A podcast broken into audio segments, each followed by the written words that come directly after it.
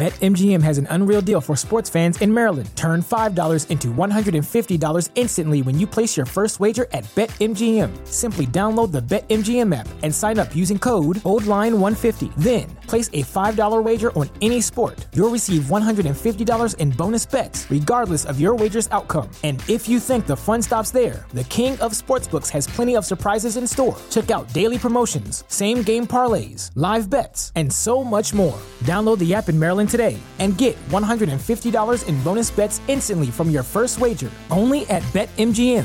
BetMGM and GameSense remind you to play responsibly. See BetMGM.com for terms. 21 plus only. Maryland only. New customer offer. Subject to eligibility requirements. Rewards are non withdrawable bonus bets that expire in seven days. From issuance, please play responsibly. For help, visit mdgamblinghelp.org or call 1 800 Gambler in partnership with MGM National Harbor. Promotional not available in Washington, D.C. All realities simultaneously at any and every time. If I tap into the higher frequency, that that the express lane, the HOV lane, Yeah. right, of where that particular light spectrum is traveling, but the density that you get, now we're dealing with identity. Now we're mm. dealing with politics. Now we're mm. dealing with history. Mm. Now we're dealing with all of the things that are earthbound, right? To deal with our experience here, which is, as you know, it ain't been that long, That's a fact. but it's entertaining and it's engagement. Why? Because of the um, faculty of stimulus. You know, we're feeling it. We swear it's real. Can't tell us no different. We even bring traumatized feelings from other past lives into this one to refeel it and say, I got something to solve. I gotta deal with my past life issues. That was in your past. You know, you you you're a light, you know what I'm saying, that has traversed different time zones and dimensions. Again, the the earliest light emanation, now we are the latest iteration of that light coalesced in flesh, having this experience. This is just our spacesuit. But that memory is eternal. And when this spacesuit is up, my energy is gonna go on to the next iteration, to, to the next experience. I'm 19 Keys, and this is high level conversation. Tap in with the guys.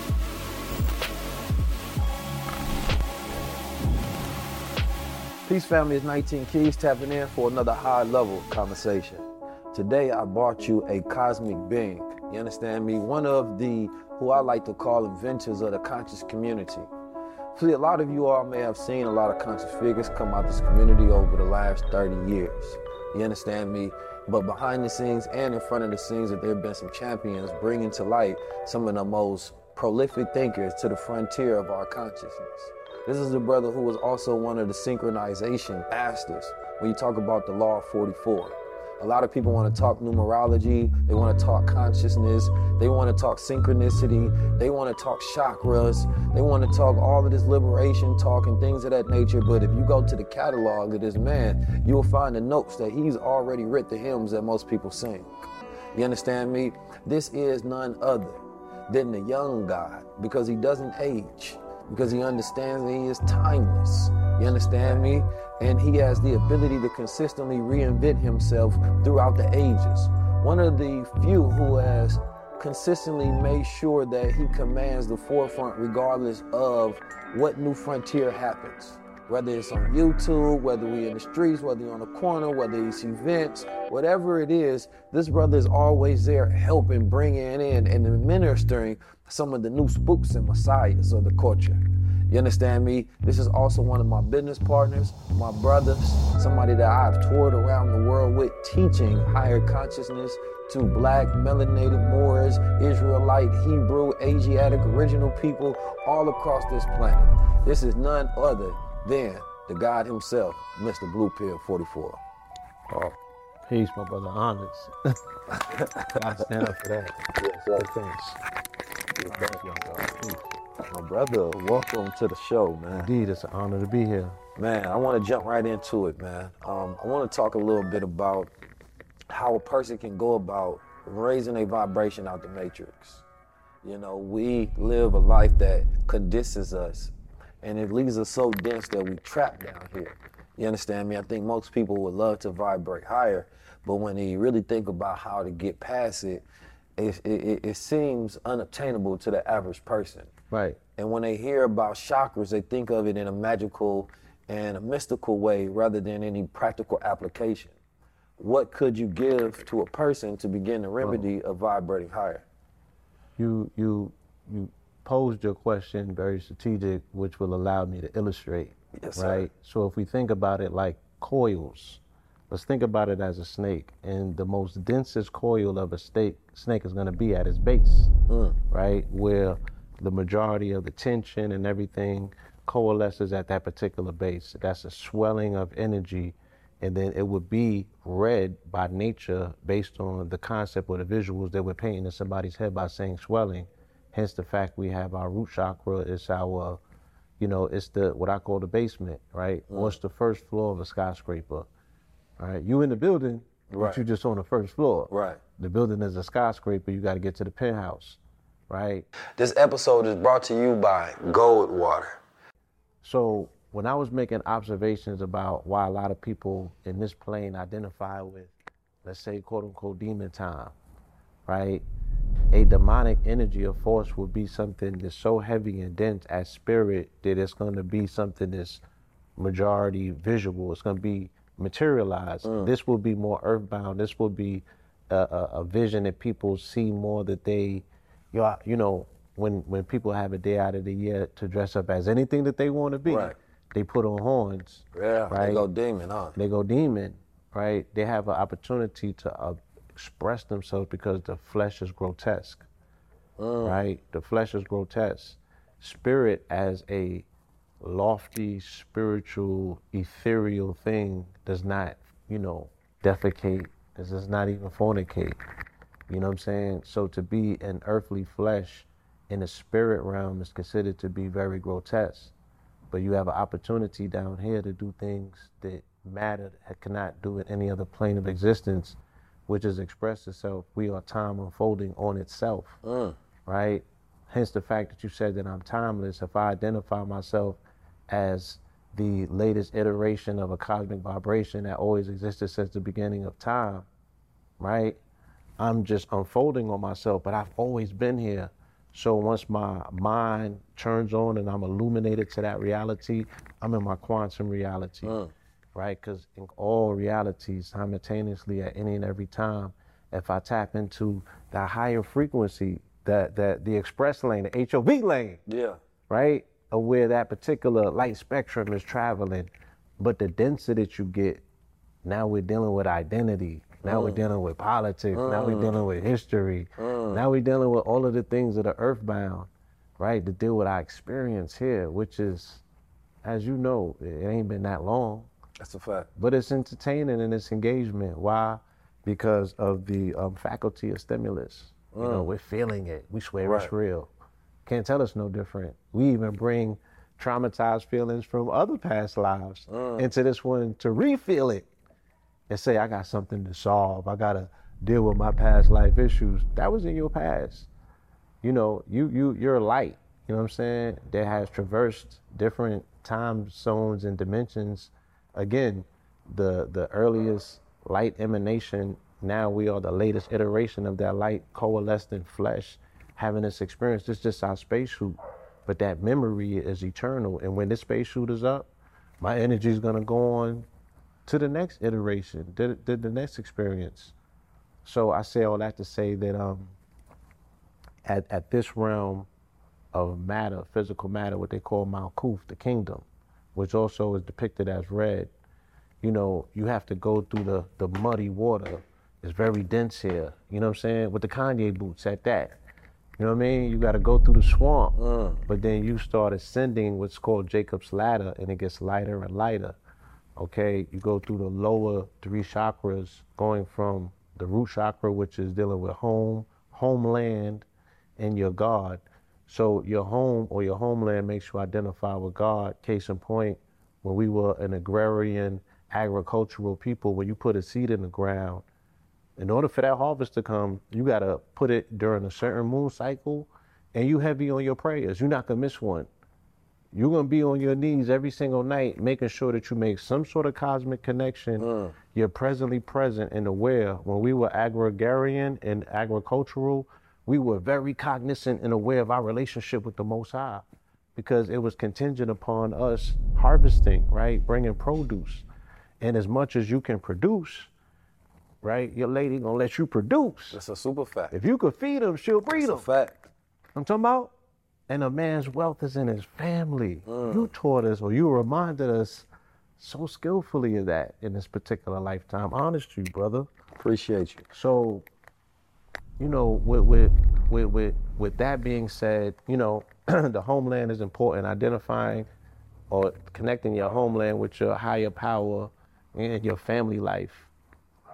And then our sacral chakra deals with our sexual, you know, how we are introduced to the concept of sex, whether it's traumatic or whether you're taught the birds and the bees, whether you do, you know what I'm saying, whether you are naturally able to go into that particular experience. Um, And does that that have an effect on the rest of your relationship with sex throughout time? Absolutely. That is templating and imprinting your psychological development and how you are orientated around your sexual psychosis will determine how you go to work, how you go to war, you know what I'm saying? How you socialize. Because you cannot know your enemy unless you know their sexual proclivities, mm. right? How somebody, how they fight, right? How somebody F's, how they fornicate is how they fight. And all of that is tied into their fight or flight response as well. Explain that. You said so. The way a person fornicates is connected to the way that they actually fight. Absolutely. Right? And in what particular manner? Is it like the way that they fight, the techniques that they use, whether they're more defensive, offensive? The the um like if, if we go to the psychoanalytical aspects of Freud and them, they would study uh, a person's sexual proclivities based on their savagery as well, right? What they're gonna do in war, how much fear they're mm. gonna have mm. versus how much fear they're not, their level of domination and dominion. Mm. Now, observing it through a European lens, we know that there's a level of perversion to it, but they also will look at our great warriors, right, and be like, you know, this person has great um fun- how, how you pronounce it? Fecundity? fecundity, right? And you know, it, it, it just speaks to a person's appetite.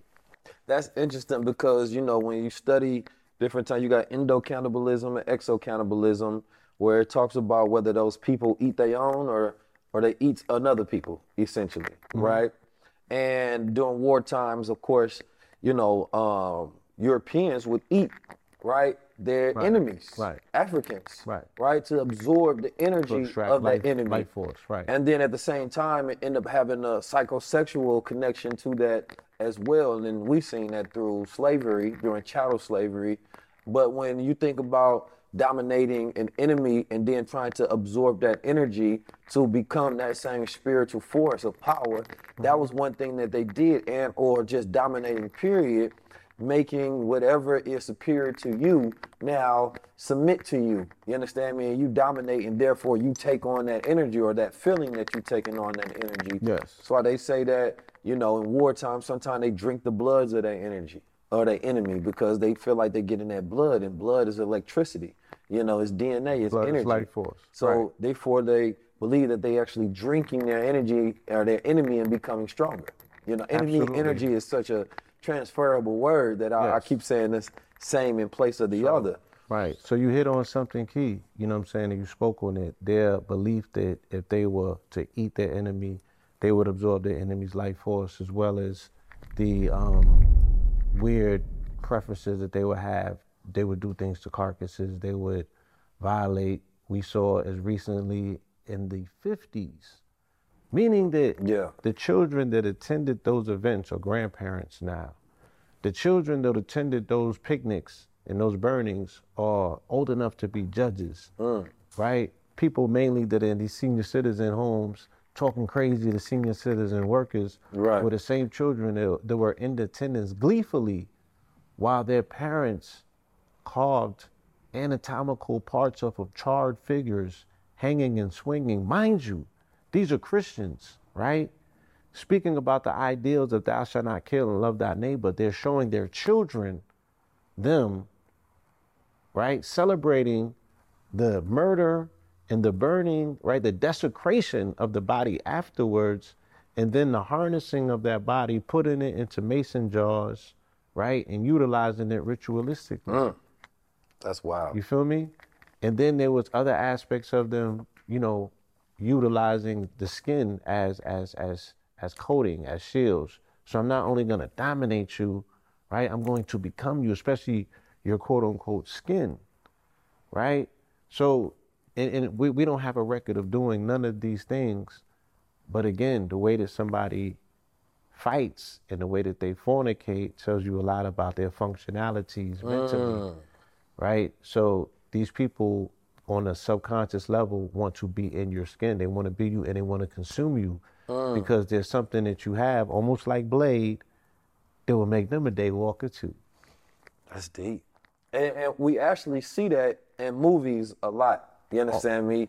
Um, you know, the consumption of melanin. You understand me? And the mm-hmm. fixation on it, right? Mm-hmm. And we know that within this country, the, I always say the secret of this country is the black body because that's what first thing that powered the industry The of this battery company. of the yes. It's the first money, it's the first Yes, stock, right. it was the first reason for insurance, So, everything. right. If if if you was to go and find, right, they say the cornerstone that the builder rejected. We know that Benjamin Banneker has something to do with laying the cornerstone in DC. But if you was to go and find the the the the matrix, the power spark, how they show in Transformers, Mm-hmm. Right? What is the very thing that powers this country? What is what is the the circuit board? Mm. Right? It would be some melanin.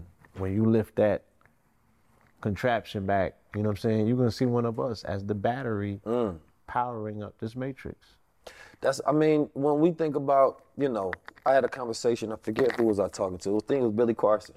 We Mm-hmm. talked about this on a live though, how black women were the first computers in this country. Absolutely. You understand me? And Hidden figures. Yeah, hidden figures. About when NASA literally called them computers. human computers, yes. And you know, the computer was modeled, if you will, of the brain of the black woman. But black women haven't specifically got a representation as highly intelligent figures in this country, right? Even though every particular uh, movement, the brain behind that movement were black women. You understand me? These were black women planning the events, the details, the designing, how things should be going. The brothers would go to these black women and then they would have these meetings on strategy and campaigns.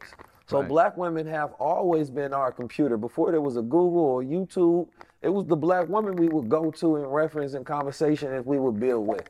But this often gets lost in narrative when we talk about, you know, a lot of the movements and especially when we talk about male dominated movements, we do ourselves a disservice by not including the woman. Because if she can't see herself within the movement, then how can she help you? But if this was something that we grew up with on a normal basis, where it's like, oh, okay, you know, back in the day when Marcus Garvey was doing this, you understand me? Noble Drew Ali was doing this. These were the women that was helping them, giving them this certain game, telling them. Then we would understand that that's the formula, right? But you know, hip hop. When we fast forward, it switched it over to bitches ain't shit.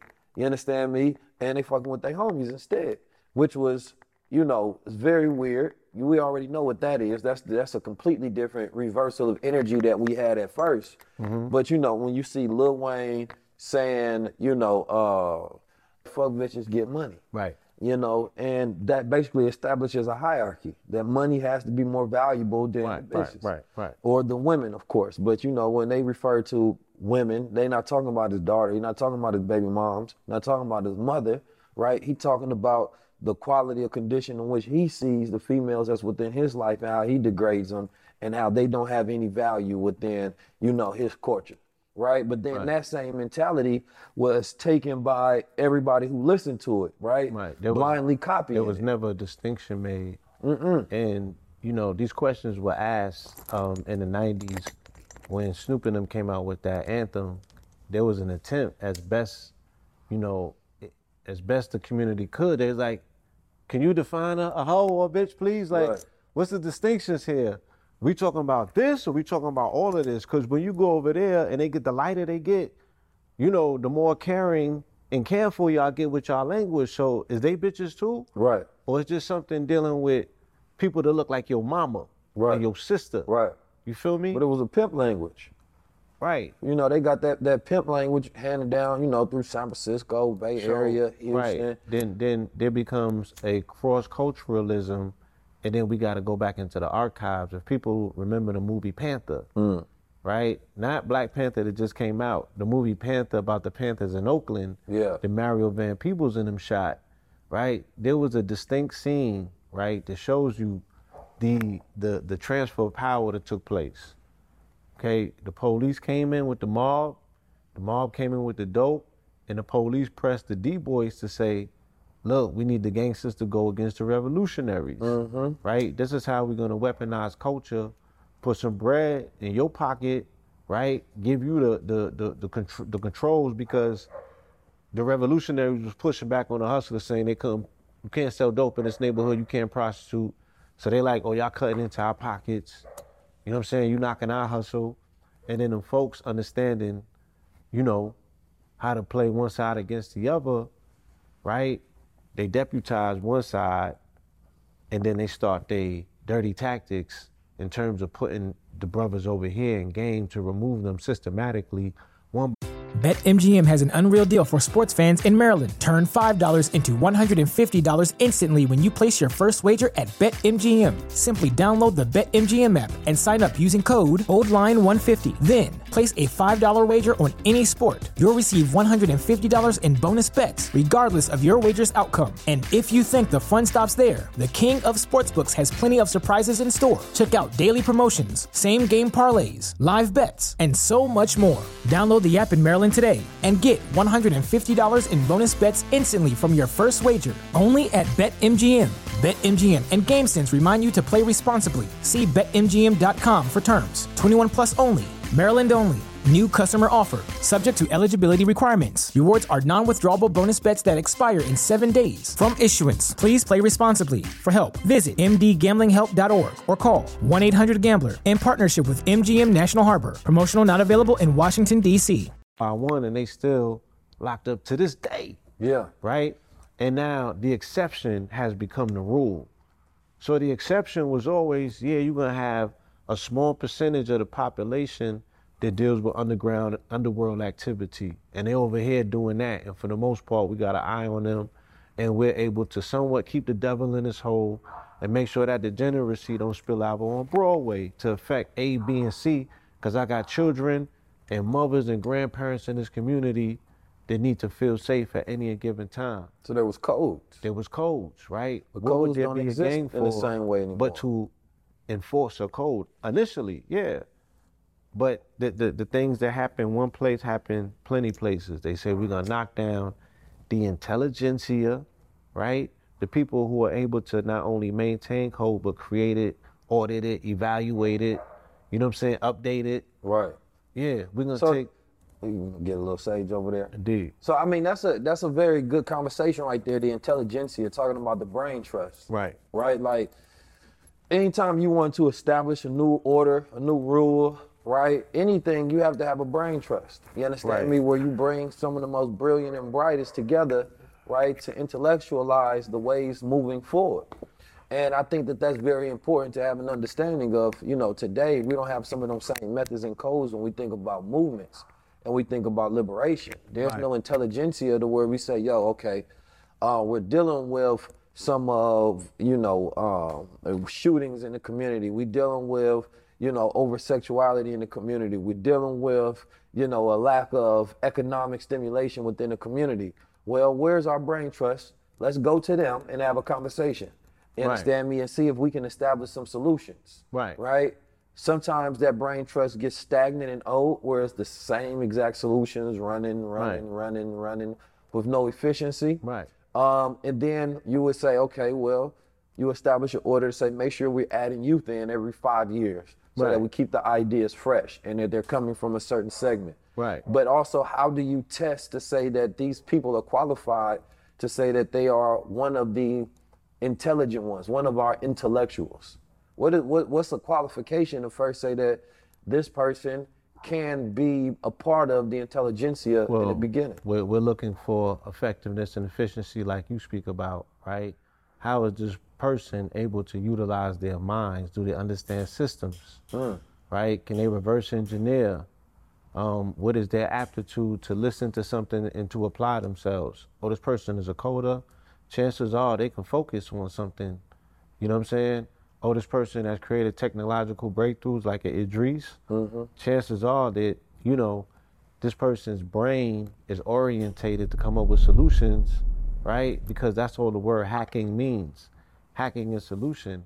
So you throw these issues to people who are solution based and creative minded, they're gonna come up with a new design, right? That speaks to, specifically to the time, because the new design that speaks to the time is gonna source whatever resources or materials are in circulation or in existence that helps you solve these problems that weren't available yesterday. Do you think we can utilize things like, you know, the human design or uh, Myers Briggs personality types, you understand me, in conjunction with the people that we bring in? Because let's say, like, you got ENTJs or INTJs, which are more rare personalities, and they're going to see, feel, and experience the world differently. And then what you often find is that subset or group are often in leadership positions because their perspective and the way that they perceive the world is different. So they're Yes. often bringing something fresh and new to the algorithm. Yes. Well, I'm designing a um, a AI which I call Almighty Intelligence. And this particular AI is utilizing metrics that we seem to overlook that, that speak specifically to not machine learning but human learning, right? How can I utilize a machine to learn a human better? There are certain metrics that are available to us, such as tarot, such as human design. People focus a lot on nutrition body wise you know i'm going to feed this particular system of the body i'm going to feed that system. Very rarely do people speak about the mind. Very rarely do speak, people speak about the brain. The brain needs the most energy right? The brain is uh, needed to process the brain is needed to you know compartmentalize the brain is needed for so many things you know but we don't know what brain food looks like you know we know that the body's electrical and what I understand about gold is not only is it super conductive, but it's non-corrosive and it's a noble element.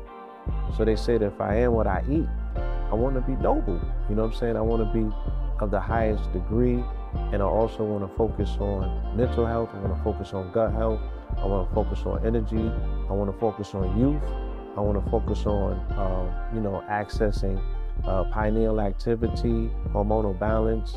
Everything the gold represents is what I want to see more of. So, what better thing to do but align myself with this particular product and get it out to as many people as I can by singing the praise of gold, which is something that our people have been doing for over 10,000 years.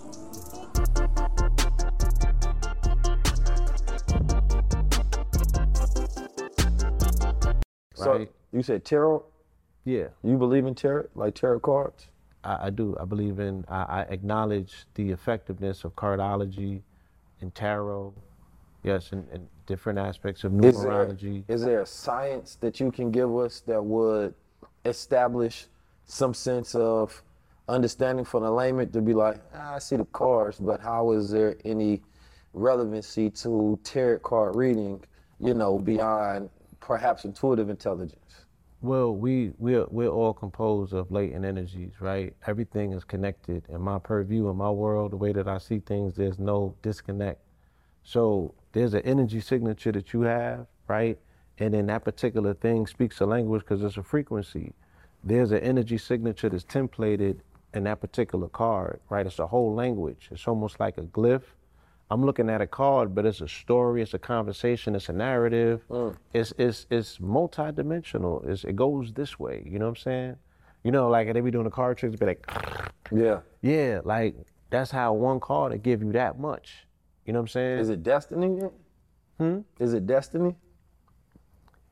it's it's it's it's not so much destiny as much as it is attraction to a particular vibration. Mm, so I You guess know- to believe in the law of attraction would also to be to believe in tarot cards. because yeah when you emit a thought you were speaking on it um, there's a, a, a biofrequency that emits the science has been able to detect so you are putting out a frequency you're putting out a thought form that particular frequency has a vibration and that vibration is going to magnetize to it whatever you know is similar you know what i'm saying? Whatever it's attracting mm. whatever it's resonating with. So the card will flip and it'll be a particular concise message from spirit realm that says, this is our communication for you, but we speak through these particular cards as as you know I would communicate because we can't just run up on you and say it in your ear. So when you say spirit realm, what is spirit realm exactly? Does it is you know is it more so speaking as a, a multi-dimensional You, thing? you know what? You know what I'm saying? The best way I can explain this is very simplified. Yeah. It's the different spectrum of light that we don't have available to our optic nerves. Mm. You know what I'm saying? So different bandwidths of frequency that are operating and communicating simultaneously. That's what we should consider spirit realm to simplify it. So is it like It's super quantum- intelligence? The quantum soup. You know, it's you, you, you so it's like you know a person is in flow state where Mm-hmm. it's almost if they can't do nothing wrong, their brain is just tapped in. Yeah. Where you know universal thought is just streaming between them, and that's universal intelligence where they just completely tapped in. And for me, that's operating and utilizing the laws of the universe because oftentimes we only know the law of attraction right? We don't know the law of magnetism. We don't know the laws of confidence, the laws of focus, right? We don't know all the other laws, but the law of attraction is like that's let's let's that's one law amongst the constitution of the universe. Right. So, you know, when I went to go visit uh, some of the Native American folks up there in the Hamptons, um, Shinnecock. the Shinnecock people, man, the, the, the most melanated sovereign tribe my- you can my find. folks, yeah. And the brother was explaining to me, because you know they operate within sovereignty, right? So they don't pay taxes, things of that nature. Never been conquered, yes. Yeah, and, and he was explaining. He said his his mentor or his guide, his elder, uh, was telling him that he need to become an attorney, and he confused. Like, come on, man, you know we don't deal with the law. Like, crazy an attorney after we just talked about all this sovereignty. Right. So he said, nah, man. He said a, a, a spiritual attorney where you study the laws of the universe. Mm. And he said, I need you to become, you know, an expert at the laws of the universe. And he said, you know, when we're going through different passages within life, he said, as you know, when we are a, a, a sperm, right? Yeah. You know, we got we we spin it. They said we don't wiggle the tail, we actually spin it. You Spiral, understand me? right, It's right. a spiral action that's happening. Mm-hmm. And during that time, you know, we go to egg. So we, we're guided to the egg by the egg, and it's choosing the right one. You understand me? To be guided, and we spiraling our way to existence. And then once we get in there, we start to form what we need for the next realm. So each realm starts to give and guide you to what you need to go to that next stage, right? So you start to get arms, legs, you know, heart, limbs, spine, right? All of these different things start to form, brain, eyeballs, teeth, and well, not teeth yet, you know what I'm saying? Right, right. But you start to become ready for this next round. So once you come in there, you understand me, screaming and hollering, as a baby, you were also given everything that you needed. But that was, if, if you want to call, you know, the divine intelligence mm-hmm. preparing you for that next realm. It's not something you had to ask for, like, yo, I need to walk. It's gonna be a certain amount of gravity. No. It was it was In that darkness, Yeah. you've already been ready. Right, you prepackaged. So the question that became, as you born into this realm, Yes. you understand me? Then what are you being prepared for next? Yes. Right? Because when you talk about, you know, a person light dies out and that flicker of their flame is gone and there's no more spirit within their life and then their body is no longer uh, uh, useful, it's the spiritual laws that they've densed onto themselves and added onto their soul and their spirit that they carry on Yes. until whatever next form of energy or whatever next stage right. of whatever the development in its existence. Right, right, right. So it's like you have to live your life in some capacity in preparation, you know. And, and, and we talk legacy, you know, a legacy is the assets that you pass down when you no longer here. Yes. And I was listening to Magic Johnson, and Magic Johnson was giving the greatest capitalist spiel ever in existence. How Yes. he was selling Kool Aid and chicken to black people back in the day Yes. at the Starbucks, and how you flipped it and sold it. KYC. Right Know your customer. know your customer. Yeah. You understand me? and, and he knew he knew him like KFC. He knew me like chicken, you know what I'm saying? Sweet potato. But anyway, he was giving this speech on the stage at Recession Proof with him five. But he knew something that was vital. What was that? Vital. Right? We want to eat our dinner at the movies. And we want to eat our dinner at the That was key. That's a fact. And that little small thing was key. That little tweet. He said he started the, the, the movie everything. theater, Yes. but he changed up the concept because he understood black people the most. He, he KYC. You understand he me? Customer. Yeah. But I was thinking, you know, through a man's life, we both understand this concept that we go through many lives, Absolutely. right? We don't just live one life, we live many lives. And, you know, there was a life where I was living in the streets. It's a life you live in as you go through different developments. You have Yeah. births, you understand me, uh, and deaths throughout life. Throughout life, yes. And so, in the first iteration of his life, if I'm gonna simplify it, let's say that Magic Johnson was known for his physicality, right? Yes. On that that floor in NBA, like The hardwood. Yeah, master. yeah, yeah. Then the second life of legacy being known by his mindset, particularly within business. Mental so now, yes. and then the third life of a man, I would imagine, should be spirit. You understand me? How you, what you leave vibrationally, and how you make people feel. You understand me? Because if you have just the first two, without the spiritual legacy, right? You will leave here, but nobody will care right? You may get some of the close people that made, you know, you made them feel a little something, but everybody else, they only knew you through, right, the, the, the physical and the mental, which has nothing to do with the heart, right? And now I'm thinking about learning, building legacies from the mental, physical, and the spiritual realm. And if you can find a way to make sure that all of that is enclosed in, you'd be like Nipsey Hussle during his passing, where the whole world felt the spiritual energy release. Right. And they felt that vibration because at one point in time through his life and observing him, he made them feel something. Yes. Right? And so I want you to, if you if you can, because not if you can, I know you can. Yes. Um, because that's the guy blue fofo, number one. Talk about the the life and death experiences you go through while living. Absolutely. Um, this particular journey, as I said, you know, coming here, we are ascending this particular ladder, going from dense matter all the way back into our Godhead, right? And it's a hero's journey, right? What is our Godhead for those who are listening? our, our Godhead would be that level of enlightenment where you tap into the aspects of yourself which are non-physical, mm. right? Non-corporal, which is your mind, which they say that all is mind and mind and man is all and all is mind. So the aspect of us that is divine is not necessarily the flesh. Remember, the flesh is grotesque. You know what I'm saying? This is this is not a, a perfect, you know, contraption because it ages. It, it, it you know, it does particular things that are not consistent with being eternal and- Right. and immortal. But this mind of ours, you know, this ability to plug into this neural network that is of the, you know, this is how you scale your ladder and go to the highest of heights. You could go all the way up.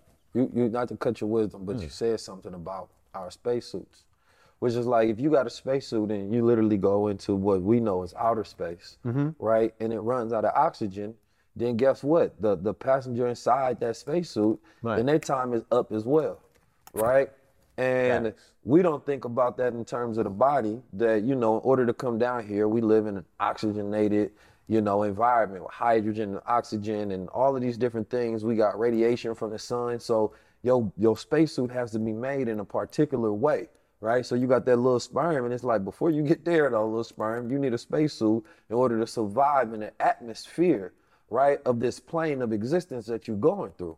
You understand me? But we just think of, and we are our full body because, you know, we grow from a single source and it grows out. But the physical aspects of us are not who we are. We are the spiritual aspects utilizing a physical and corporate in order to Right. move through this reality. So, right. So the level of attainment that we are looking to get to this Godhead is realizing that we are a spark of light. So you mm. got to go in to get out. So how do we get out of dense matter? How do we get out of the prison? How do we get out of the matrix? The blue pill is going to ironically mm-hmm. tell you how to get out of the matrix. You have to go within to get without, right? So your escape is going within, right? Getting back to that part of yourself, a toroid field. Shout out to the Tauruses. Yeah, shout out to the Tauruses. Right? The entire aspect of a Taurus is how the universe is set up. That's life within itself, mm. right? Folding on itself and coming back out. So the way that we escape physical matter is getting back into that place and that space within ourselves that you recognize yourself initially as a spark of light and non-physical. The physical aspect is the this is like this is my my ectodermis is the last part of me to formulate it. When I was created in the womb, I was created as a heart first. So that spark, that light spark, that all spark, that was the physical thing. And then flesh formed around it, right? And then now it's my suit. But if I'm looking at you and I'm identifying your skin, I'm falling victim to the trick down here that we're physical matter. No, the atom is 99% empty. You're a spark of light first and foremost. Any and everything that's animated on this plane of existence has an animating spark. That's what I identify with, right? and light density because you know everything is light but when you see light being curved it's curved because whether you believe it's magnetism or you believe it's gravity is because that, that light is so dense that now the laws of the universe have an effect on it and it can pull it down like you see a rainbow being curved It's being curved, right now they say that that's supposed to be a circle you understand me if it was fully let If out was but fully, right. it's being curved Above then below. but now when you think about the human at being 42 degrees, yes. the human being, we go from the little sperm thing, you get the electricity, right? And then more light is formed around that electrical moment that becomes denser and denser and denser, mm-hmm. right? Because there's a certain level of gravity. Otherwise, our bones would be too weak to be able to walk upright. You understand me? Like we are the uh, the the uh, what's the word? The the diameter man, not the diameter, Perpendicular. but perpendicular man that stands up. Yes. You understand me? So therefore, we had to be an evolved man because of the man that you know is laid down on you know his Four hands pedals, and right. feet. That's a, a beast-like nature. You Right. understand me? But man who has enough electricity within his spine, that's going to shoot upward, right? Right. And to kind of dial it back to the conversation around chakras, because even when you go to the chiropractor, the chiro, you depending on where you go, they're gonna have, you know, show you how electricity runs up through the spine. Spine, right. And that if there's any issues and incursions on that spine, then that's when you have issues throughout the rest of your body. Yes. So the meridians of the body are contained in your spinal column. You know, the spinal column is like electricians, if they go to, you know, to the house and that, that part of the particular house that has all of the cords running through it, that's the spine. Those are the meridians, 32 vertebrae broken into four sections. So as a internal martial artist, I used to practice a um, Internal martial artists. yeah, Wow is a system. It's a breathing system, and we used to stretch our spine. We used to utilize a technique that actually elongates our spine. And the more longer I was stretching my spine, I was creating portals or accessing portals within my spine to traverse in and out of dimensions. Mm. Because those worlds, just like in Kabbalah, they say that there are four worlds. Those four worlds are intertwined within the spine. And Kemet, they knew this. They called it the the Djed pillars, mm. which were four columns, right, on the spine. It's like the Jedi. That it is the Jedi. Come on, And the talk to fourth- us. May the fourth be with you. May the fourth be the with man was born on May 4th, so Yeah. yeah. this this conversation is relative, but yeah, that aspect, you know what I'm saying? So, so, cause I want to, I want to tell a quick story. Mm-hmm. You know what I mean? Before we go up to the mothership. This story is how I got some of my powers that I have now. You know, and, and this may be one of the biggest secrets that I've never told on what differentiates me between a lot of my peers who try to figure out why I have some of the mystic powers because I've tapped into gateways and portals and dimensions that they've yet to enter. and one of the particular powers that I gained was a power to see in the dark. I have vision where most cannot see. And I gained this due a particular moment in time where I was deeply studying vibration, frequency, and energy, right? And studying the pineal gland, right? And studying how to wake up that part of yourself that lies dormant, the rusty locked mind. Yes.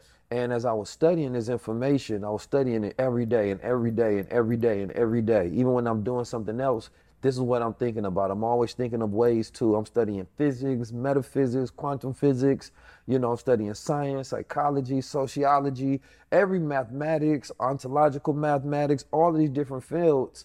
And what it does is it vibrates you higher. So it goes from that sacral and it starts to vibrate you, and you always thinking in the crown chakra at all times. Mm-hmm.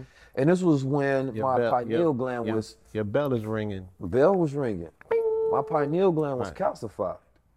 Right? Mm-hmm. Um, you know, junk foods, processed foods, you know, seafoods, um, Mercury. mercury, all of these different things you know, calcify your pineal gland, right? Through uh, calcium phosphate crystals, you know, which are attracted to that pineal as through that calcification. And this pineal gland is that seat house, right, of psychic ability, intuition, right? Having vision, imagination, being able to see within the future. But one day, right, I think it just got to a, an inflection point.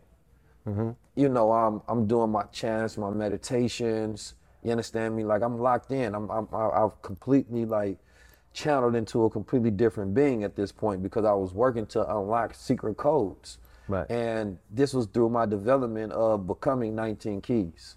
Mm-hmm. You know, I was working to make sure that this was a form of energy and entity that could exist and be known around the world. Right. You And being so- intentional about setting.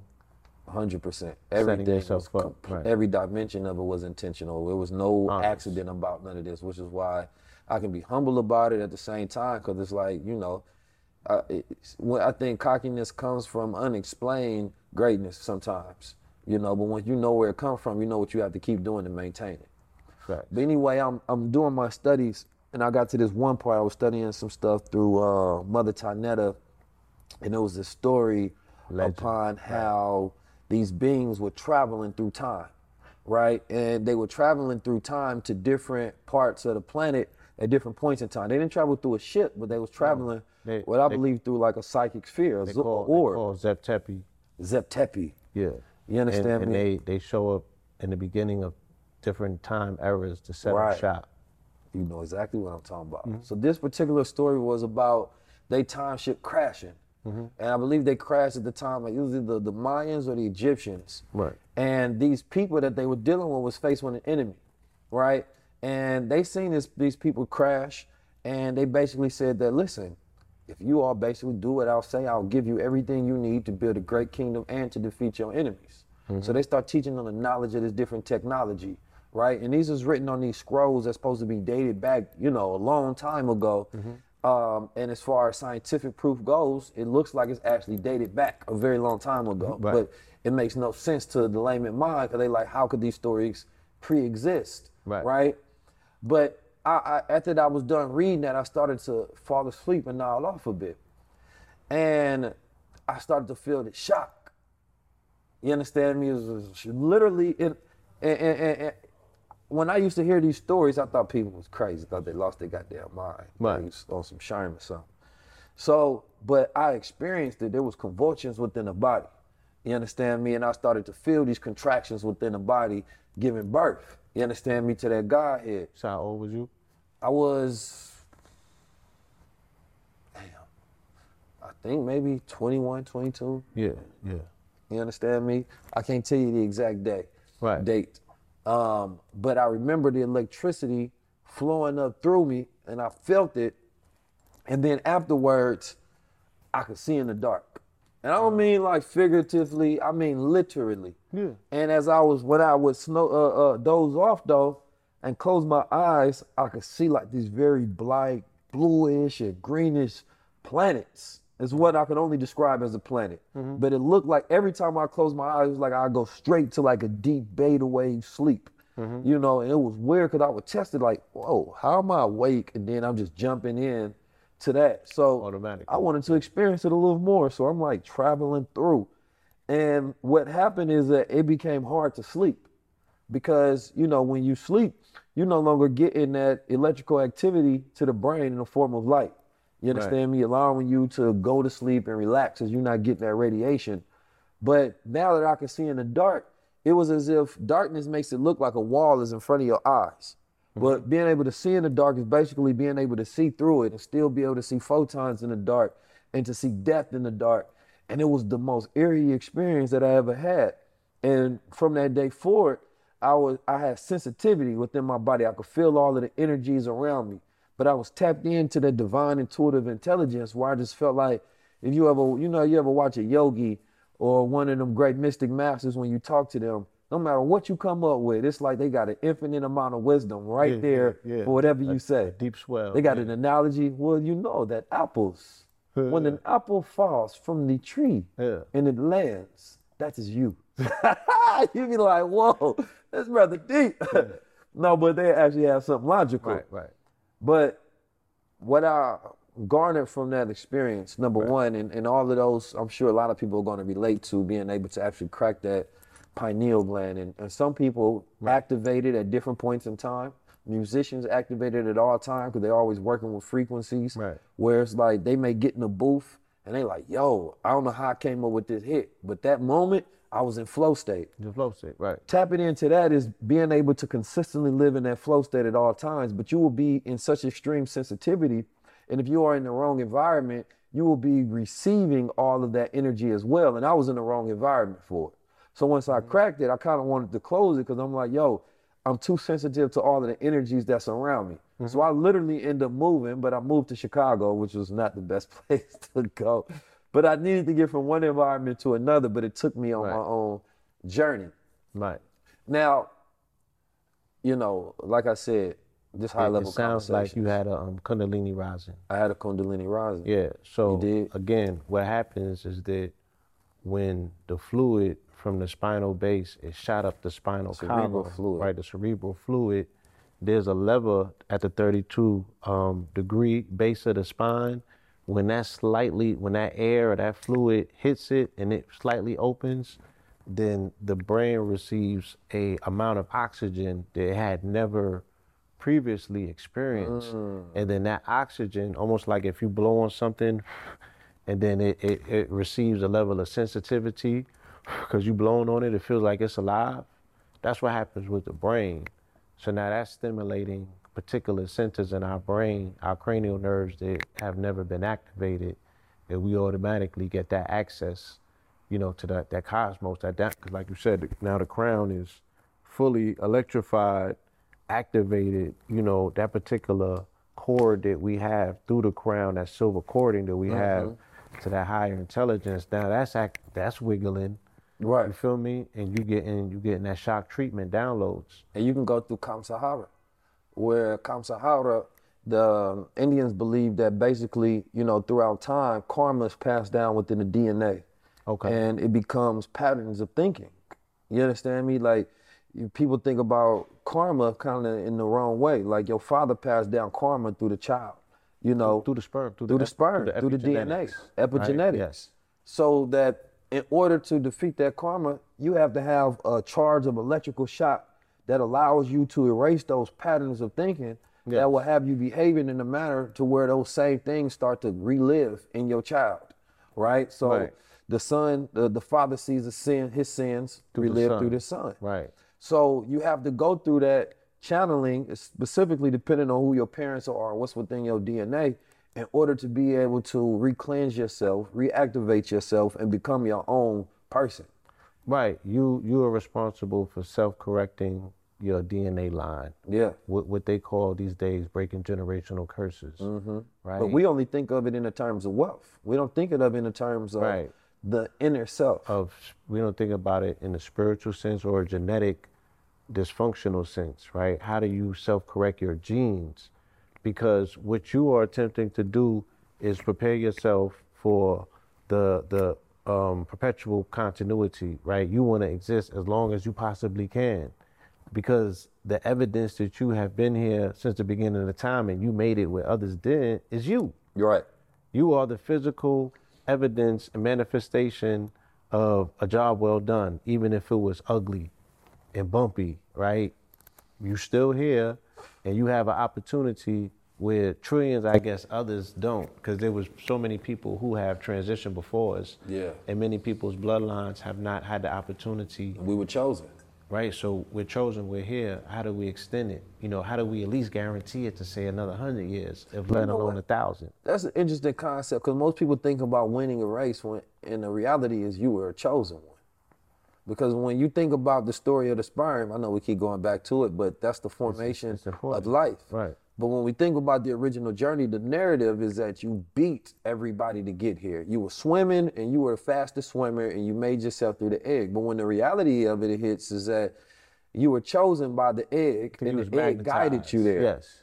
You know? was- so everybody one, that's here is yeah. the chosen ones. They say that she choose. She she So that egg, they like, oh, that one has the best potentiality out of the pack, right? To do what's necessary on this planet to push these peas. Come on, Come on, talk to me. right? And then you get up in there, it's a nuclear explosion, like dynamite, right? And look, and then it splits into two, and then it splits into four, and then it splits into eight, and now we game, right? Here go game time. Yeah. So now the um, the mathematical expression, right? The sacred geometric configuration, this easiest for energy to transfer now is being created by way of the cube.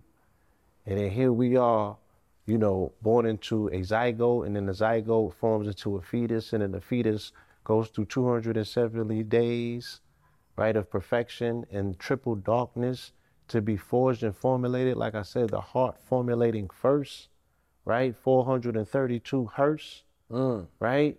So God is the closest thing on earth. Look, we born, you know, all of this is taking place inside of a woman, mm. right, who has this particular workshop where she's able to craft a temple without the sound of hammer and nails, like they mm. said in the Bible, right? So she's formulating an entire temple because that's what man is, right? All archaeology is based on the temple of man. This grand design that the architect That's what a pharaoh has is. furnished us exactly. The architect, the great architect, has furnished us with this particular vessel, this temple, and then our observation says that we're going to observe this mathematical precise proportion with the golden means, and then they go and build physical edifices, architectural marvels that are still standing to this day. But once again, all of this is paying homage to your God body, mm. right? But this is all being formulated inside of her, right? She's a person growing a whole nother person that started as a sperm that she caught, right? And pulled and gravitated towards her and lodged in and formulated and fed and nursed and nurtured and secured and protected to give birth for you to have the opportunity again to start your ascension from the root to the crown ultim- ultimately to become your godhead mm. that's one hell of a service on this planet that somebody who other people say is weak came here to do It's the strongest thing. I couldn't go through that kind couldn't of go through that, right? So again, we we, we need to reevaluate strength because then we reevaluate strength, then we can mm. reevaluate purpose. Once we reevaluate purpose, we can reevaluate value. Once we reevaluate value, we can reevaluate worth, mm. right? And then we will be treating her, right, like the worthy entity that she is Because that's when we will have true right? appreciation. And then we'll have true appreciation. And as as a species of a people, we will appreciate again. Our environment will look different overnight. Because let the cosmos be like, well, goddamn.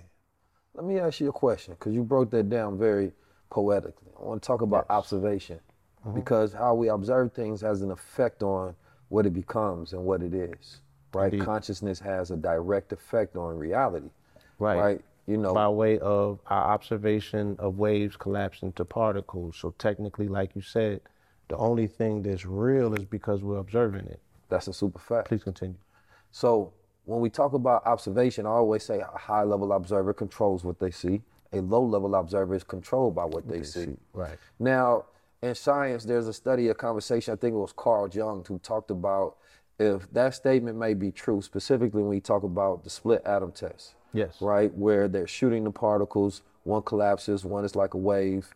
And basically, that as they were studying the atom, by observing it, it had an effect on what the atom does. Does, right. And the damn scientists were spooked by the whole action, like this can't be it. So they basically tried to figure out a way to not observe it, but just have the machine measure it. And they found out that even if they knew that it was going to be observed at another point in time, the intelligence of the atom still behaved in a way as if it was observed. Sure. Right. So it took a very long time for them to actually observe an atom, right? They had to build special things in order to get true observation.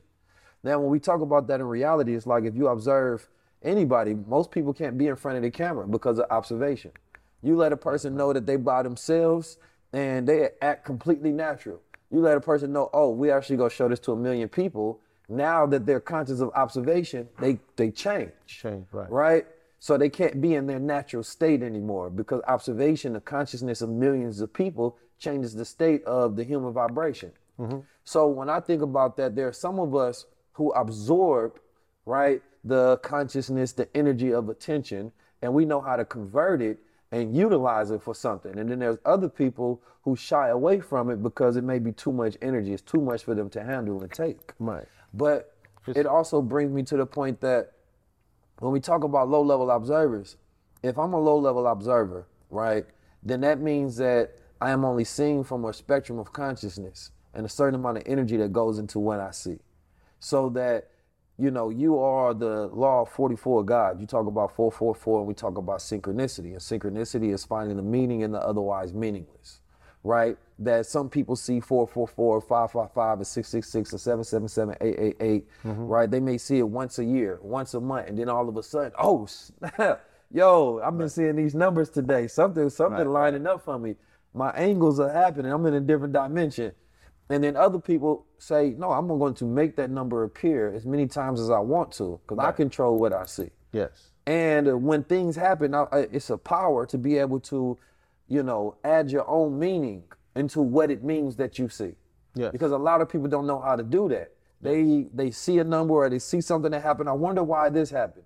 Questioning your own ability because when you ask yourself, you're asking God. But then when God doesn't have the answer, then you feel disempowered, right? But when you say, man, I see the number 19 today. Okay, I know what that means. That got to be connected Right. to something else. And then you add a meaning of practicality and logic and rationality, and now you can utilize it. So the power of observation is only used in those with higher consciousness. Absolutely. So like when I study the number 19s throughout history, I can study and I can see something to be uncovered, right? If I'm studying September 9th, you understand me? And there was 19 hijackers. September I 11th. September 11th. That's my brother's birthday, September 9th, by Shout the way. out to. Shout out to my bro. um, it was something else that happened September 9th. It was recently on the brain because I was studying something okay. them nines. But if I'm studying September 11th, I see the 19 hijackers. Right. That was one of the great, the, the the biggest observations collectively, where a large amount of people globally were affected by an event. In America, we seen recently where there was 19 children that died and 19 officers, that was waiting. Right. That's another thing that just affected the whole country On the 144th day of the year. on the Talk about it. 144th day of the year. Right. So, what is the observation of number and any principle of, you know, relevancy? when when I think of numbers, when we hear numbers, I think of geometry, right? I think of architecture, I think of shapes, right? I see colors, I see shapes when I hear numbers. Um, so Billy Carson was speaking to, uh, on on your program recently about the fourth dimension, and the fourth dimension being the conjunction point between time and space, where time and space meet on the cross. That's the fourth dimension, right? And he was speaking about Sylvester Gates, who was the string theorist, um, who was the professor over at University of Maryland. He was working with Obama. He's the the top dude dealing with string theory, right, or supersymmetry for that matter. Can you explain string theory for the people as we go along? Yeah, um, string theory for for in so many words, everything's connected. You know, in a nutshell, that's string string theory. The the proof through science that all things, all systems are connected, but also it speaks of the simulation, right? The fact that when you look down at a subatomic level, you can find what's called Adinkra symbols, right? Mm-hmm. And the Adinkra symbols have error correcting code in them, almost like a computer, meaning that everything's is yes and no's or O's and ones.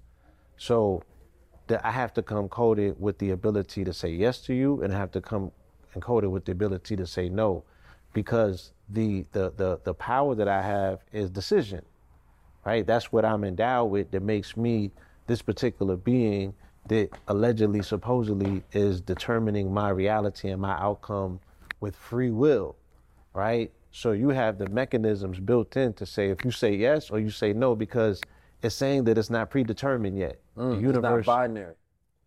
yes, it's trinary, right? Yeah. So it's not a predetermination that you're gonna say A or B, but you still have retrofitted with the ability to say either or. So they found evidence of that of that particular code to say, oh, this shit is a simulation, right? The Adinkra symbol, when you go down at with a, one of them electron microscopes, it looks like a configuration called a tesseract. So a tesseract is how we interact and interface in this holographic reality slash dimension. Let me explain. DNA, ATCG, right? Allah God, the creator. Allah God the Creator, right, is dealing with those particular um, those four base pairs, right? Not to cut your wisdom, but DNA also adds up to the number 19. 19, yes, it also adds up to 19.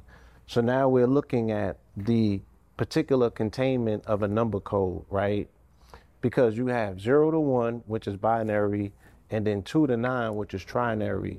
If you add up the numbers 2 to 9, like 2 plus 3, 3 plus 4, all of that, you're to get 44, right? Zero, one is the binary, but 2 and 9 is, is trinary. It's the remainder of the code, right? They're just utilizing 01 node to program this particular quote unquote, you know, 3D dimensional reality that we exist in.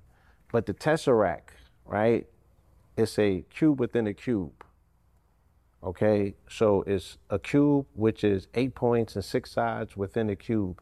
And these particular dimensions are interacting and interfacing, right? But almost never touching, interlocking. All of these points are connected, but it's mm. never touching. It's always like the toroid field going in and out of itself, right? So when we get to DNA, and I say it's four base pairs, only three of those pairs are active though. Right? So what does it create? You got four, but only three. So four is eight and three is six. So that's your cube. Right? The emanation, if at the subatomic level of me, if I'm emanating what I'm expressing as a as a shape, as a figure, I'm gonna express a cube. Mm-hmm. Right? And that particular cube is where we all, you know, interface and interact in, in, in this particular holographic reality or holographic dimension, whether we want to look at it like it's pixels or what have you. And I show people how they have formatted reality. Everything is a box that we interact and interface with. From our apartments, everything in our apartment is box shaped. Everything in reality is box shaped, Paper, right? books, Books, paper, the building the four corner contract. right?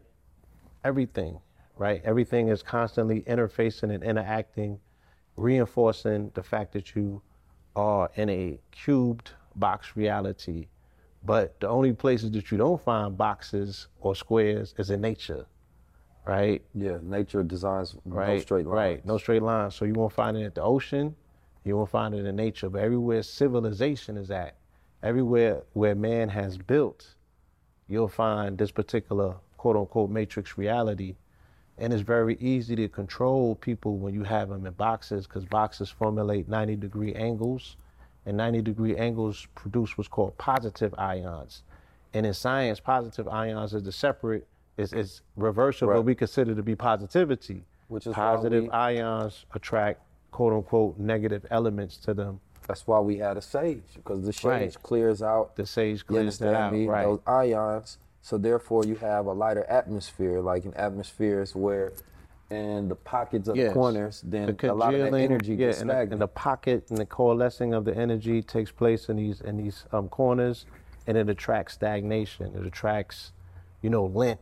Right. And lint can contract um, dust parasites and things of that nature. Just the whole aspects of cleanse. If cleanliness is next to godliness, then you're not gonna have an ideal, clean environment with 90 degree angles. It's always gonna be Same in places where like people have anger or high stress. Somebody was just arguing. You have to clear out to clear all of them ions that were just built up where they say you can feel the tension in the, air. tension, yeah. It's literal. It's you know dense, what I'm saying? yes. like a- you have to go in there and be like, yo, let's clear that. Right. There's a dense pocket of that particular energy. And like I said, the way that I made the observation, I'm like, well, we don't never see angels, or at least we don't see them like shown in the physical realm or duplicated as much, even when people have an opportunity to dress up. They don't dress up as angels because those are lighter, ethereal energies that are not necessarily physical. Mm. I think that the physical plane is the domain or the domain where we do run more so into the demon time aspect of things. Is that why the devil or The hell is seen as a, ghosts a and lower goblins. plane? Absolutely. because it's a lower coalescing of the energy. It's more dense, right? So the story of the lower plane of hell, with the devil being below and then God or heaven being above, you understand me? Yeah. Can be seen as you know Energetic different forms of signatures. energetic Yeah. signatures. Right, You know, rising above or being below, caught up into lower frequency or high vibration. Right. But you know, people may look for heaven in the clouds. What do you say to that? Well, I mean, again, yeah, I mean, theoretically, the clouds are uh, symbolic of things being at a higher plane or a higher frequency or a higher existence. Peace. If you want to be an affiliate of Gold Water Corp, tap into 323 577 6692. Text affiliate to that number. See you on the other side of greatness. Peace. We have more than seven chakras. Yes. How many chakras are there? We currently have access to nine, and by 2027, we'll have access to 12. Oh, why by 2027? They coming out with a new model? Yes. Um, this is when the background frequency of the universe changes. The background frequency. What's the current background frequency of the universe? Nine chakra system. A nine chakra system. So Yeah, we're nine chakra beings. We're gonna So- have access to 12. I put it in the frame, the context of, right? So let's say you got the human being, this is all our full emotions. You understand me? Like, you know, I was watching a man who fell to earth, Yes, right? yes. And then the man who fell to earth, there was a scene where he first listened, he first got high for the first time. A White boy blew some dope in his face and he experienced, you know, a sense of being high for the first time and listening to music Okay. from this sphere that his alien partner created. And during that time, he felt the flutter of emotions for the first time. Yes. And he was like, "What the hell is this? Why would y'all even want to feel this? Like this only gonna disrupt me getting into, you understand me, to the business, getting straight to business and getting to my logic." It's like y'all tripping, because in his place they call drones. You Right. understand me? Where they just take, you know, uh, uh, their mission and their purpose, and that's it. That's it, You understand right. Me? Control right. and command. They work for the hive. Right. And so he was experiencing the emotions and he like, this don't make any sense on why human beings would want to experience this. You feel what others people feeling. Why would you want to go through what other people are going through? Like he just wanted to be straight thinking about his mission. And then, you know, the black woman who was a fellow scientist Yes. that was from Earth was explaining to him like, yo, this is what makes us special. Right. And he Like, came feel to things. help error correct her code. Yes. Right? Yes. Yes. So I was thinking because, you know, when we think about emotions, because sometimes we get so caught up in emotions that they mm-hmm. run us. We don't control them. And emotions are a fluctuation of vibration. You understand me? Like we going through the full spectrum of hot and cold energy. We're feeling the full vibration and the frequency, and sometimes we don't have control. And some of us are only in the anger, the low, the stress, the anxiety. And some of us don't rise above to where we're here at logic and reason. Right. Like the higher you go up. Because once again, as a community, we don't t- talk about breathing either. Right. Right. So imagine this though. Above you, that you seeing your conscious self from above and you're operating yourself from that space. The same way if you play a game and the viewpoint is like a, a POV, person right. controlling the character from above. POV. Or you're looking at it directly, you understand me? Your point of view is directly as first person. First person. You understand me? Or third person. But when you're looking from above, you can see the things on the side of you, you can see things above you. You're not caught up in the emotion of the character. You're controlling your character. You're controlling yourself, your avatar. You understand me? Your suit. And I think about that with being in life. You understand me? Like when you in your emotions, how much condensed you feel trapped within yourself. Like, damn, I can't do nothing. Like, ah. You understand? You angry. You trying to get out. You throwing punches because you are being controlled by your own simulation at this point. So being able to live from that crown chakra, which is the sea house of intuition and reason and logic, right? And rationality and mathematical intelligence, that's controlling yourself from here. And then the higher you can live above here, it's like now you have that ultimate level of power and enlightenment. And so what they went further on though within the show, they showed how what he was missing and he didn't realize he was missing. They said that, you know, and it's funny because this this show really goes to the story of the Anunnaki and the planets passing. Mm-hmm. Because they said that basically the story was that at one point in time, you know, this is definitely a spoiler alert for people who ain't seen it. that the planets they kind of kissed, that they planet and the alien planets at one point in time, their energy signatures had merged. And what uh-huh. happened was there was a certain percentage of people on the alien planet that felt what it was like to be human, and there was Right. a certain amount of people on the human right, right. planet felt what it's like, to be, alien. right. And those became the superior beings on that planet. So the aliens were not just operating from a point of logic. Now they got creativity and imagination. Right. Because there was a part where the brother was like, "Wait a minute, how?" Because he only know how to get orders and move off orders, but the sister was able to create something completely from her imagination, and he was astonished, like, "You created that from your imagination?" And then that's when he realized the thing that I was missing was the human, and he was basically telling him, "Crack open that third eye, man. Let that in." And once he did that, he was able to solve the problem that he had an issue with. Mm-hmm. But they were saying that, you know, what can happen though, because if we look at some of the smartest people within culture, they don't often have like a, a human personality. They like Right. droid of emotions and spirit, Right. They're very mechanic. very mechanic. But imagine if that same person could also be charismatic, you know, creative and move. Wouldn't that be the full envelopment of a human being at its highest power? That a person is completely Well- intelligent in one area and also in the other area. that that that would be what's considered to be superconscious, mm-hmm. right? The merging, the masterful merging or the hemi-syncing of the right and the left hemisphere, which is the masculine and the feminine. You know what I'm saying? So or let's the get right into the and the left brain. Yeah. So the right and the left brain, masculine and feminine, logic and reason, right, and intuitive creativeness. The feminine brain, um, the ability to be intuitive, but also, you know, dealing with logic, dealing with reason, you know what I'm saying, dealing with reading. Oh, I got primary sources. I don't got a primary source. I'm downloading, right? So you see a lot of the quote unquote teachers, you know, coming in the community now, they they're telling people about two trillion year cosmic history, and they like, mm-hmm. who did you study under? Right. They like, I, bro, I got this through astral traveling. Like, Right. I, I got a straight download. There's no primary sources. You feel me? But can can we say yay or nay? I mean, the anthologies are thorough. You like either these dudes should sign up for Pixar. Right. You know what I'm saying? And, go write movies for for Lucas, or they might be on. But the something. imagination is a valid place for you to get Right. concrete evidence. Uh, right. So the the access to, you know, imagination, our ability to access the imagination is what separates us from other species, and what have you. The the story that it sounds like they're telling about the brother who fell to earth is the same story the AI is going through with something called AGI. You know what I'm saying? Artificial generated intelligence, where now they're saying that this particular level of quote unquote artificial intelligence is able to access a semblance of what it means to be conscious and make decisions on its own based on being able to feel and emote. Mm. Right? So, in essence, the same thing that the alien species went through is the same thing that the human species went through. Let's follow the narrative to say if we were seated here by another species, right? These are the things that we went through when we got here. The adaptability factor.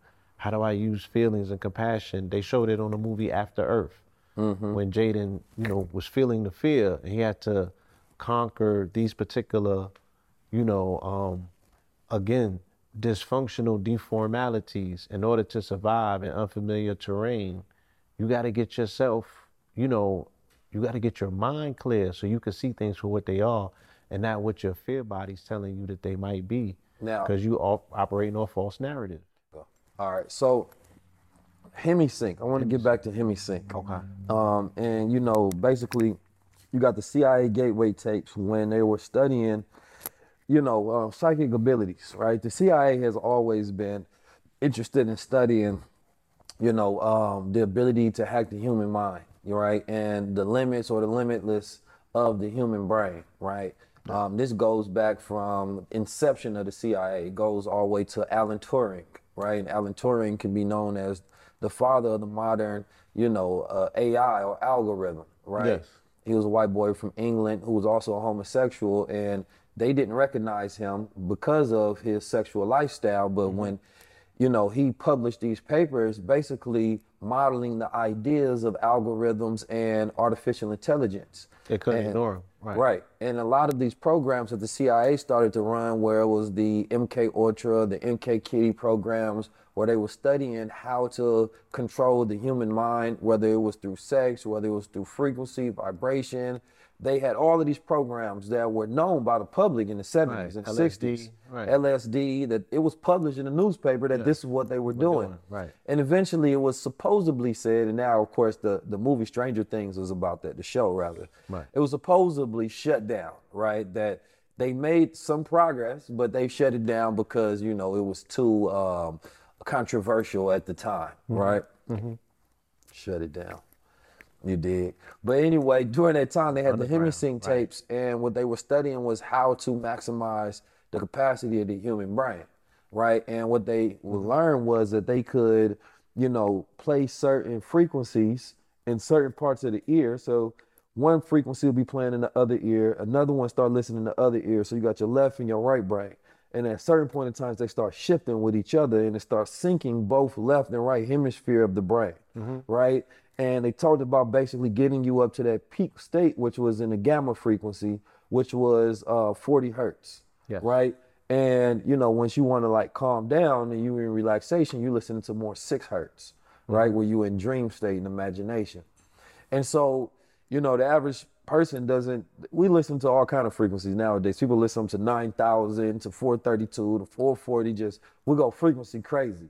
But we don't actually know how to entrain ourselves and to go through the process of listening to frequencies in a way where it can actually unlock the human brain and your left and right hemisphere of your brain is connected. Because Oscillation. oscillation. So when we when we look at a lot of those things that went viral um, back in the day, where it was like, "Yo, do you see the dress as red or you see it as green?" Right? It was because either saying that you are more attuned to your left side or your right side, right? But what happens when you're attuned with both sides and they are in sync with each other? Now your whole brain is connecting dots and seeing things from a more spherical manner rather than a square box. Or I'm only seeing through my ego, or I'm only seeing through creativity.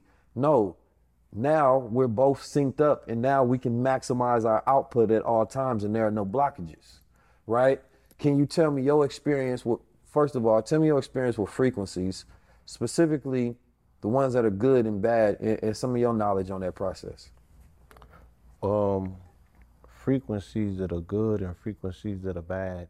and no bad in, in, in, in terms of um, moral quote unquote, right. Uh, I had to study the science of frequencies to fully understand the the 44, Mm. and in particular, me researching 44 um, and understanding that this frequency, as powerful as it can be, can definitely be weaponized, right? And the military utilizes this frequency because the, the word military equals 44.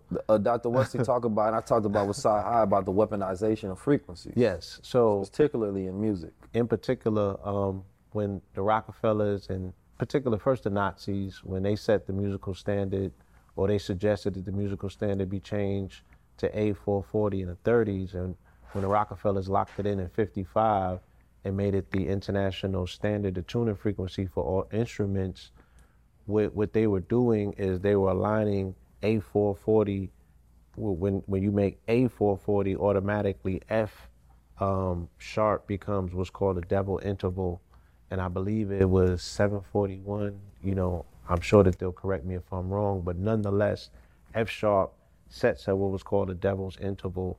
So, uh, for the untrained ear, what they're always hearing at that particular frequency is a disruption of our subatomic subtle energy bodies that's being attacked, right? And if they're able to break down us on a subatomic level utilizing frequency, once again, the things that we're projecting from our hologram, from our DNA, is going to be disruptive. So this is how you create chaos in your environment. This is how you create constant, you know, calamity or just confusion. And then it's very easy to rule from that place mm-hmm. if the people are always disorganized. If I'm turning up a frequency and the shape that it's creating is a cube as opposed to a circle, which is 432, which is resonating like this at all times, right? It's circumambulating, right? So This is negative ion energy creating positive effects, heartfelt energy, love, right? Uh, uh, this the energy of nature, it's the heart frequency, you know. versus so like judgment, versus right? And you know, racism. So to- not to cut your right, wisdom, yeah. but to add on to the cipher of thought, when I think about the non-judgmental mind, Mm-hmm. right? When you walk into a room, certain parts of your consciousness are triggered by your biases, right? If I walk in and I see a Right. white man with a swastika on his body, perhaps I'm going to be triggered. You understand me? yeah, right. Or if I see somebody of a different weight class or sex uh, or sexual preference or Different whatever, color hair you may or- yeah. You see somebody dress a certain way, you trigger your your judgment starts to populate, Right. and that was judgments on blocks. You understand me? It's predetermined blocks of thought that you have. Instead of walking in non-judgmental, so now your brain is just flowing. You're in a flow state with everything that's going on. Nothing is stopping your brain from connecting and moving and you flowing. here, you just And that's how with you stay tapped in at all times to be in a non-judgmental state. So it's like you're dealing with somebody that's yelling and tripping, and then you get on that frequency and start yelling and tripping instead of being in control of it. right instead of being Never having to be in the vibration. flowing like water. Yeah. I'm going over here. I got my own atmosphere. You know what I'm saying? So like one of the things I teach is how to be in that state of non-judgmental so that you can always be in that higher consciousness into the flow state where your consciousness has to be like a sphere where it's always rolling with the punches. Bruce Lee said it best, be like water. Be like water. but most people are like ice cubes. Right. Because ice cube is just a state of change of frequency. You understand me? At a proton arrangement within the Mm-hmm. Right. water. So it should be like be like flowing water. Yeah, be like Cause, flowing 'cause water. to be like water, you could be ice. yeah, And you could be stuck. You Yeah. could be in that cube state. That's right? exactly. As opposed to being fluid, it's still the same 360. The circle is the same 360 as the square. Right. Right? But you can be solid mass formulated into volume, or you could be fluid mass, you know what I'm saying? That's continuously moving in motion. Um, and, and we're water, so these are decisions that we have to make Right. right? Because we are, so if we think about ourselves as water and we move through the dynamics of water, understanding the stages of water, then we'll understand ourselves even better as well. Mm-hmm. Right. I started, the more I started researching water, I learned myself better. The more I started Mm-hmm. That's a researching fact. crystals and minerals, the more I learned myself Well, better. let's go to crystals. This episode is brought to you by Gold Water. Yeah. Because I wanted to talk about crystalline states specifically. You know, um, I- have a way, a- way of observing the world uh, where I find, you know, uh, synchronistic things and I apply meaning, right? And, you know, in the Quran, there's a statement, over it are 19.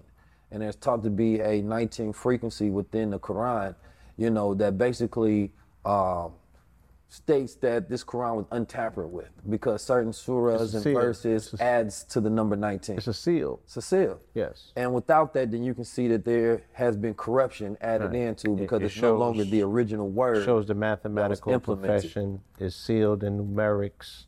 You know what I'm saying? It's a precise mathematical formula. Right. Whereas we can go to the Helios Biblos and we can see that there was And they tell you they changed it. tampering. Yeah, We changed it for this version and that version and that version, his so- version, his so version. even frequencies, because words add up to frequency. Let's take Hebrew for instance as an alphanumeric system, meaning the the letters equal numbers, right? yeah, in Hebrew, the number 19 gonna hit you down to one.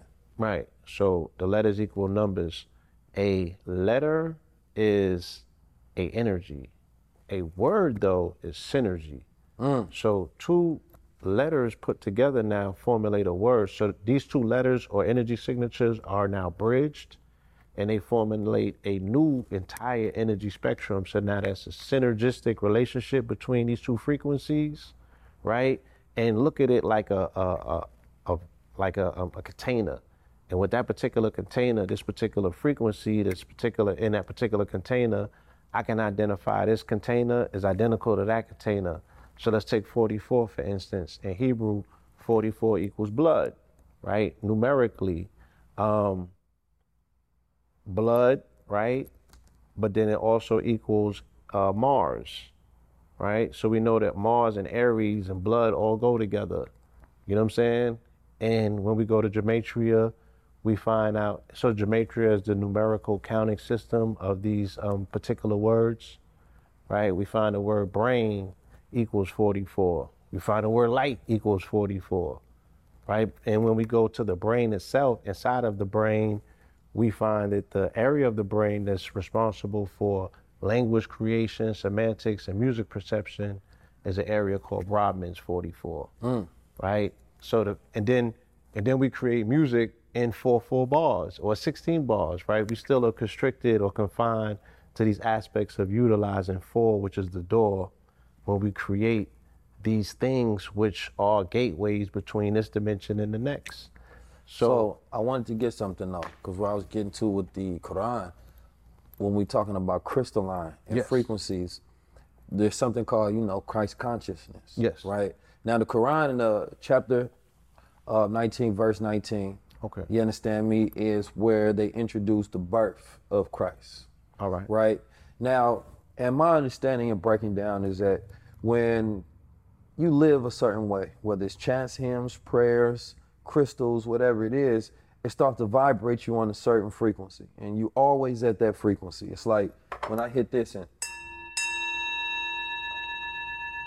it's going down until they get to the point where you can no longer hear it. And if you pay attention to that, With- then your with- consciousness with is also ear, yeah, with that ear. But ear. that let's say that that that the top of the ting, let's Uh-huh. say that you always in that structure. Right. You understand me? And let's say that that high vibration is uh, Christ consciousness. Yes. Right, where there's rules and orders constructed to stay in that consciousness at all hold times. That, hold that frequency. Otherwise, things will bring you down. It'll Right. go from ding to you start Falling. fiddling down. So one of those things was, of course, people do meditation, right, to try to maintain. And, and meditation is a form of being able to hemisync the brain from left and right hemisphere as well. People do prayers. Muslims pray five times a day Yes. to stay consistently synced in and tapped into that right. higher consciousness. Um, and then it goes into your deeds, right? And how you're consistently moving and doing good, and you're Right. always vibrating high. right. Random and acts of kindness, keeping that heart chakra open. Right. you get to that point where you at the Messiah frequency. Mm-hmm. You understand me? And once you are interlocked into that frequency, then you at that Christ consciousness to where you're always pouring from that higher level. Everything you do, every deed, the way you make people feel when they interact with your energy, your light, you tapped into that Christ energy. But that Christ energy is, a, you know, Christ meaning crusher. So it also comes to change things, right? Like in the Bible, they talk about, you know, um, Jesus coming in and, you know, flipping over the tables and giving people rules on how they're supposed to live to tap in. Because he, basically saying that, look, if y'all want to be on, on God time, you want to have that mind of God, this is what you got to lock into. You understand me? And the people like, shit, we trying to gamble and fornicate and, you know what I'm saying? Right, we trying right. to do our sinning and granted. And you trying to put us on God time. But he's like, listen, man, y'all ain't got no choice. I'm on God time. Y'all got to be on God time. Right. Because he get on came to level. crush. Right. So once you get to a certain extent, and people call it may call it self-righteousness. Right. Right? When you see somebody particularly living a certain way of life, and then they want other people to join on and live that life as well, they are now judged by people who's not on that frequency. Now, the greater part of that is a person being able to live that life and not judge others, but still find a way to get everybody to want to be on that frequency through inspiration, through example setting. Yes. You understand me? Now, when we talk about crystals, crystals form based on the vibration of the environment.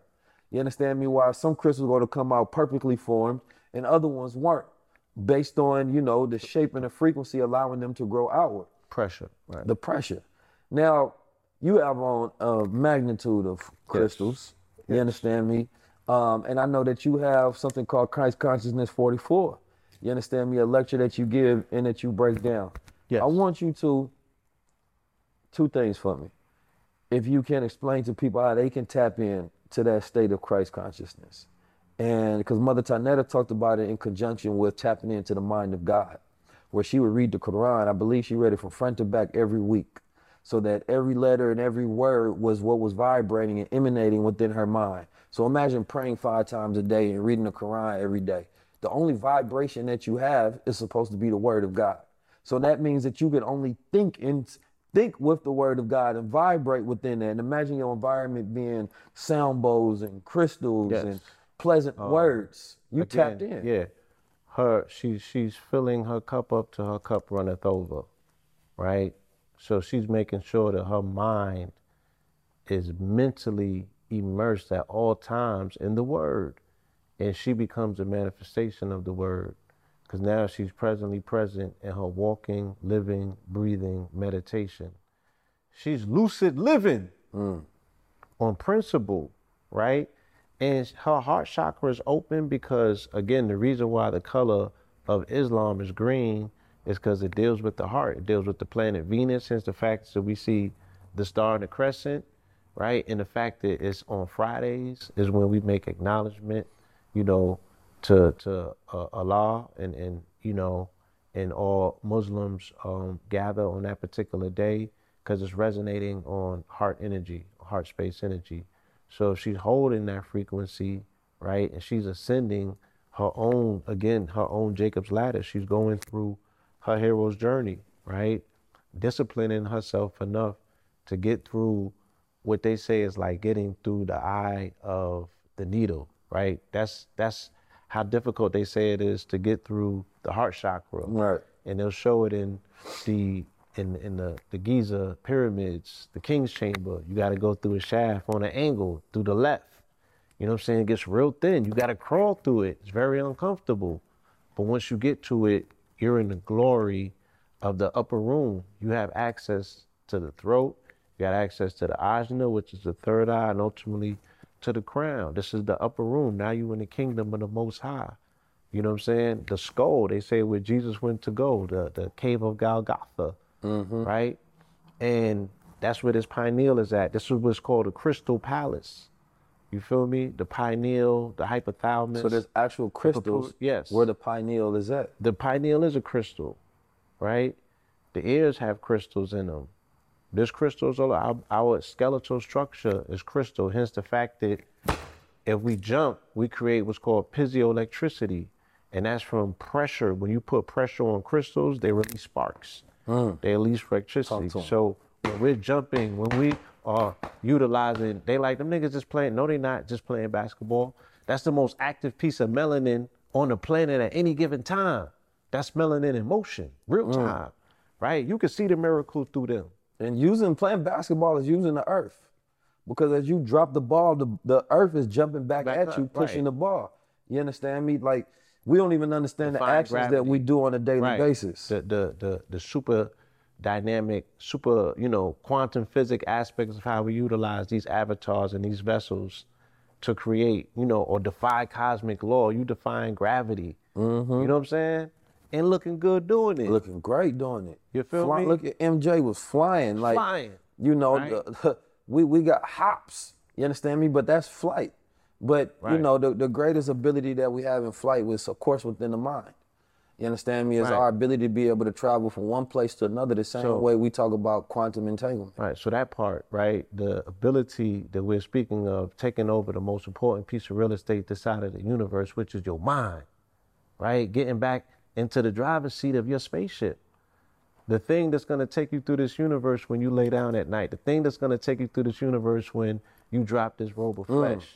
You know what I'm saying? She's saying, I want to get in close contact with that now because I, I understand the ability to access this realm and this this reality. So I don't have to have a reunion with it, you know what I'm saying, after the fact and reincarnate and come and do this again. I'm gonna be fully conscious in my vessel and my being. I'm gonna, you know, inundate my vessel with this light. That word is light, especially if that's what you are vibrating to. Cause what? What you vibrate to frequently Yeah, what you do frequently becomes your becomes frequency. your frequency. See, like, so, like, we talked about this before light bodies and enlightenment. You understand me? In that, of course, it's easier to control the people who are controlled by their lower nature, ego. You just got to keep putting out those things in front of them, keeping them distracted. But if you're talking about somebody, imagine if you have a whole world where all of these people are wise mystics. Right. They walking around with all this wisdom. How you gonna fool that person? You can't It's fool that person that's So- locked in. my my my um experience with enlightenment came i was about 21 i, I was incarcerated i locked up thinking when i was 19 and i was practicing ramadan in accordance with the nation of islam i just got moved from one part of the jail to another part that was like the club med part. Like it was super laid back. You know they was going to work release. I wasn't even supposed to be there uh, because I'm not from uh, Virginia, so I wasn't supposed to move from one part of the jail. But I was working at paperwork, and um, I was I was really disciplined in regards to how I was allowing myself to study, and and to to get in contact with the concepts of what spirituality meant. You know what I'm saying? Now that I had this time to myself. And um, the sheriff was like, we don't recognize the Nation of Islam, you know, as a religion. We, it's a gang in the federal, uh, you know, prison system. So he was like, if you want to do that, you got to go back over there. And I was like, no, like I'm not going back over there. You're gonna respect the fact that I want to do Ramadan regardless of what time. I want. He's like, you got to eat with your unit. The unit that I had to eat with was they was work release, uh, quote unquote inmates. They was in their clothes. I was in my uniform. We couldn't mix. And rather than just falling on my sword, I had um, cause we had payphones in the venue. I had called uh, Islamic Council in D.C. right across the bridge, and I told them what was going on. And for the next three days, you know, I could not go and, and eat with the unit, so I couldn't eat at all. I just had to fast for the entire day. Mm. So I was reading my surahs, and I started drawing. I had created a, a figure called Al Kabir, which meant the magnificent. So I was channeling all of this pain that I was feeling from from starving. Mm. At night, I because we had a vending machine, I was buying beer claws and stuff like that, but I wasn't getting no sustenance, and I was Yeah. being challenged. And the people in the unit was trying to put fear on me, like, yo, that he's KKK Grand Dragon, he got bodies, he this, that. Care about none of that. Like, you're not gonna tell me. And this is the first time I ever heard somebody tell me I don't have rights. He's like, you a prisoner, you don't have rights. And I had to research what he was talking about. And that's when I came into the knowledge that what he was talking about had some sort of quote unquote legal standing. I didn't know that prior to that. And it infuriated me. Um, but I stood on my square, and on the third day, he broke down and came in there and apologized in front of the whole unit, right? And I don't know if somebody had ended up reaching out to him, but he was very apologetic. He was like beat red in his face. And um, after he left, people were coming in the unit. I mean, coming in my um, in my cell. You know, like wow, like you stood up to that, and you know what I'm saying. They folded before you did, and everybody hand that I would touch, I would know everything about them in like two seconds. And they was like, you got a, a gold film, you know, like a gold light coming off of you. And um, like two weeks after that, I was out of there. I had what was called a reconsideration. I went back to court um, based on some changes that was on my sentencing. They had, because they do a whole point system when they give you time. And I disputed some of those things that they was calculating. Ironically, got into court. The judge took back a year or two, and I was up out of there. But that brief period and glimpse that I was able to uh, achieve what I felt was the most peaceful, zenful, you know, spiritual state under pressure, I can't even explain that to nobody. So if people want to doubt the power of, you know, really disciplining yourself and tapping in to this frequency, you have the ability to attain mm-hmm. these things that you might think are only fantastical, you know, or, or things that people speak of that, you know, might just be in the realm of imagination. If you can think it, it's accessible. Right. But, you know, to experience it is to really convince yourself how real it is. Yeah, I um, mean, you know, I think it's the, the, the fact that we very powerful beyond words, right? You can't really put words to how powerful we are. Everything mm-hmm. that we try to do is we're trying to replicate the power that we have within ourselves. Sometimes the unaccessed power, so we try to create a machine that can duplicate the inner powers that we're no longer connected to. But it's like if they get us only in the rat race of time, you understand me? Consistently going at the trinkets and things and money and problem and distractions and fear and issue and fear and politics and oh, every four years it's a new president, it's consistently resetting. This is their way of keeping you condensed into a space with no actual self or inner realization of who you are. Because the example that was given that if you think about the wisest person that you know, and imagine if the whole world was just that wise, everybody walking around on that type of time, then of course those who you consider to be the one percent or the elite or whoever you consider to be machinating and fabricating this reality, they would have no power whatsoever. So it, it means that of all the things that we can do, whether we're talking about getting wealth, you understand me, and gaining power and getting certain positions and jobs, there's nothing greater than we can do besides having self-knowledge and inner realization and enlightening ourselves. That when you get to that point where you locked in, and when you're talking about enlightenment, you're literally talking about vibrating at a point where you have more light within your head. You understand me? Because of the electrical truth of knowledge that now exists in your glands within Right. the different hemispheres of your brain, which means that that's what you're going to act off of, and that's what you're going to use to control reality. Well, you you understand the mechanisms and the methodology that's required for one to want to rule the matrix. There's only still less than one percent of people who even aspire to do such a thing, That's a fact. right? And maybe even smaller than that, right? A lot of people don't approach this thing like, oh, I can actually, you know, create or, or you know what I'm saying, disrupt this reality to a degree where my thought itself, right, can change the dynamic of how this world operates, how people see themselves. But that's the most, and, and I guess, you know, that part right there, where thought Yes. is the most powerful thing that you can composite and produce. Yes. You know, because if I if you're not thinking anything, you're not Right. producing anything. But if I can get the collective imagination, because there was a sister who talked about she was a Disney exec, and she was saying how she wanted to embed the gay agenda Yes. throughout Disney. Yes. Right? And basically, she said anywhere she could, she was sprinkling queerness in all of them, meaning that, oh, these people kiss, these people do it. Things you wouldn't notice, but it would be subtle things. Subtle, right. And the reason for her doing that is so that she can start to embed certain thoughts and changes to try to shift paradigms. So just just keep, hold that there. I just want to jump in right here because I stopped over here and I want to get back here so you can get back there. Right? Talk to me, man. You know.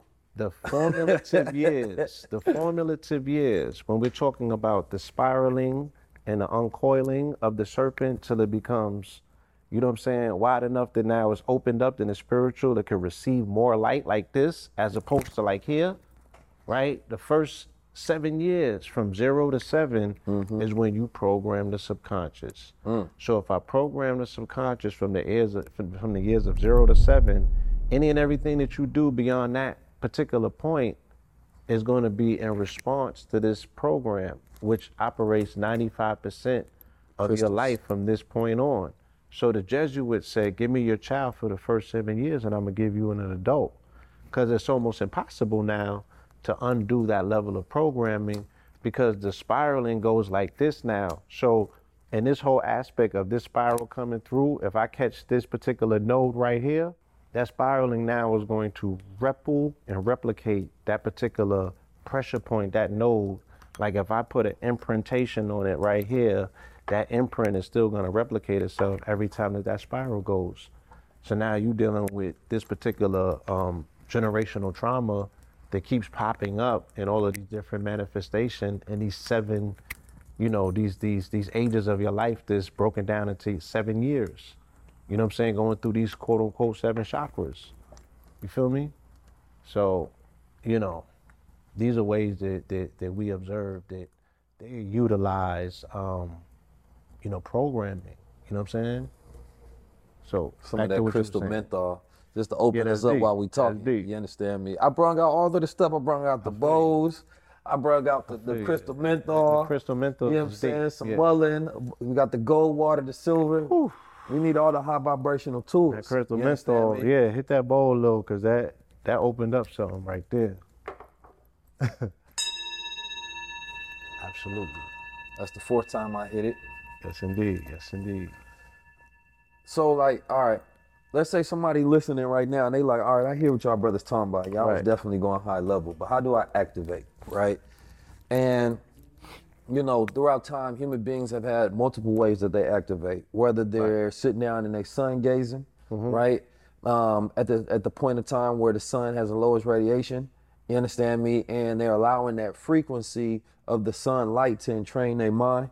You understand me, and allow them to tap into that higher vibration. Whether they're planting themselves um, on the ground. Right, You understand me? And they grounding. Soul to soul. Whether they on the beach with the piezoelectric energy, Sand, uh, right. waterfalls, whether they are cleansing themselves with the chakra, making sure that their environment is staying clear and light, uh, whether they're eating the right way with plant-based electrical foods, Yes. whether they're drinking Can we talk about this veganism? thing? crystallized water. We can talk about this vegan thing. We can definitely talk about it.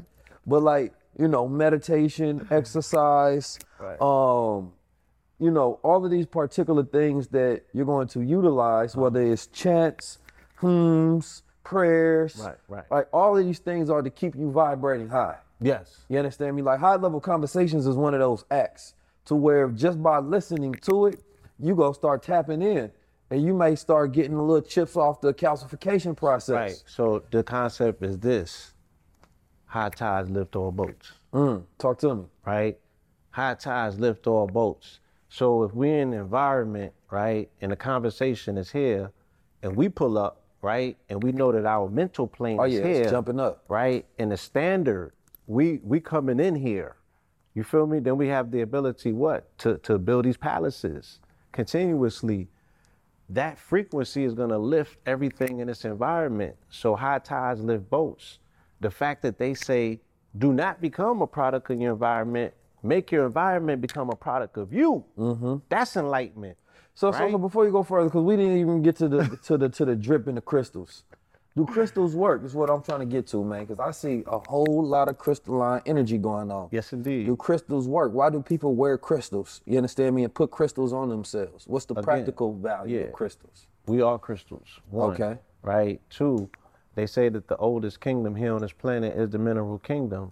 So if I want to pay homage to the creator, you know what I'm saying? I resonate with the things that was laid forth for me that he said that I have dominion over once I come here, right? I have to become familiar with the things that he had already put in place because his cosmic intelligence says that this predates me for a reason. I mm-hmm. want to know why.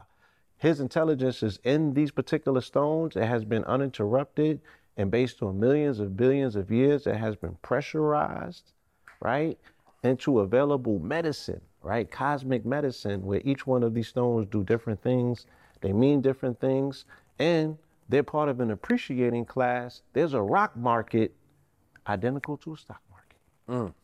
So when we talk about crystals, they increase vibrational frequency. So we talking about my own frequency, and, and, and what's the point of most of the crystals? Like myself, I got it wrapped in copper, right? Yes. so you you have two agents on your um on your body right now that are superconductors. You have gold, which is a superconductor, and you have copper, which is superconductors. Once again, if we look inside of a building, any particular piece of architecture is going to be lined up the same way that your body's lined up, right? But the thing about gold that makes it so effective as a superconductor is also non-corrosive. So when we speak about the internal organs and we speak about the the, the inner constitution of our body being rusty locks, if you will, the pineal, Yeah. we know that this particular gold, right, decalcifies pineal glands. Why? Because gold as a noble element is non-corrosive. So now you putting it into your particular electrical body, your inner body, right, is given a conductivity in that particular body, and it's just revving it up. It's giving you all the electrical amplitude that you need. It's decalcifying or chipping away on the rusty lock, so the pineal gland. Now the pineal gland is fully functional. A fully functional pineal gland does two main things. It releases endorphins in the daytime during sunlight hours, which is responsible for, or it releases serotonin, which is responsible for the feel good endorphins. And at nighttime, melatonin is responsible for rest, repair, re- reparations, restoration, right?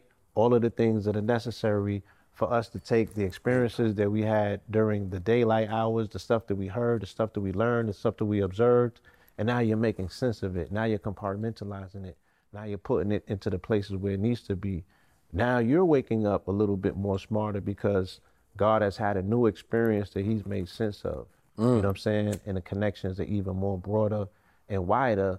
And every single day that you live prior to today set you up for today to be the best day of your life.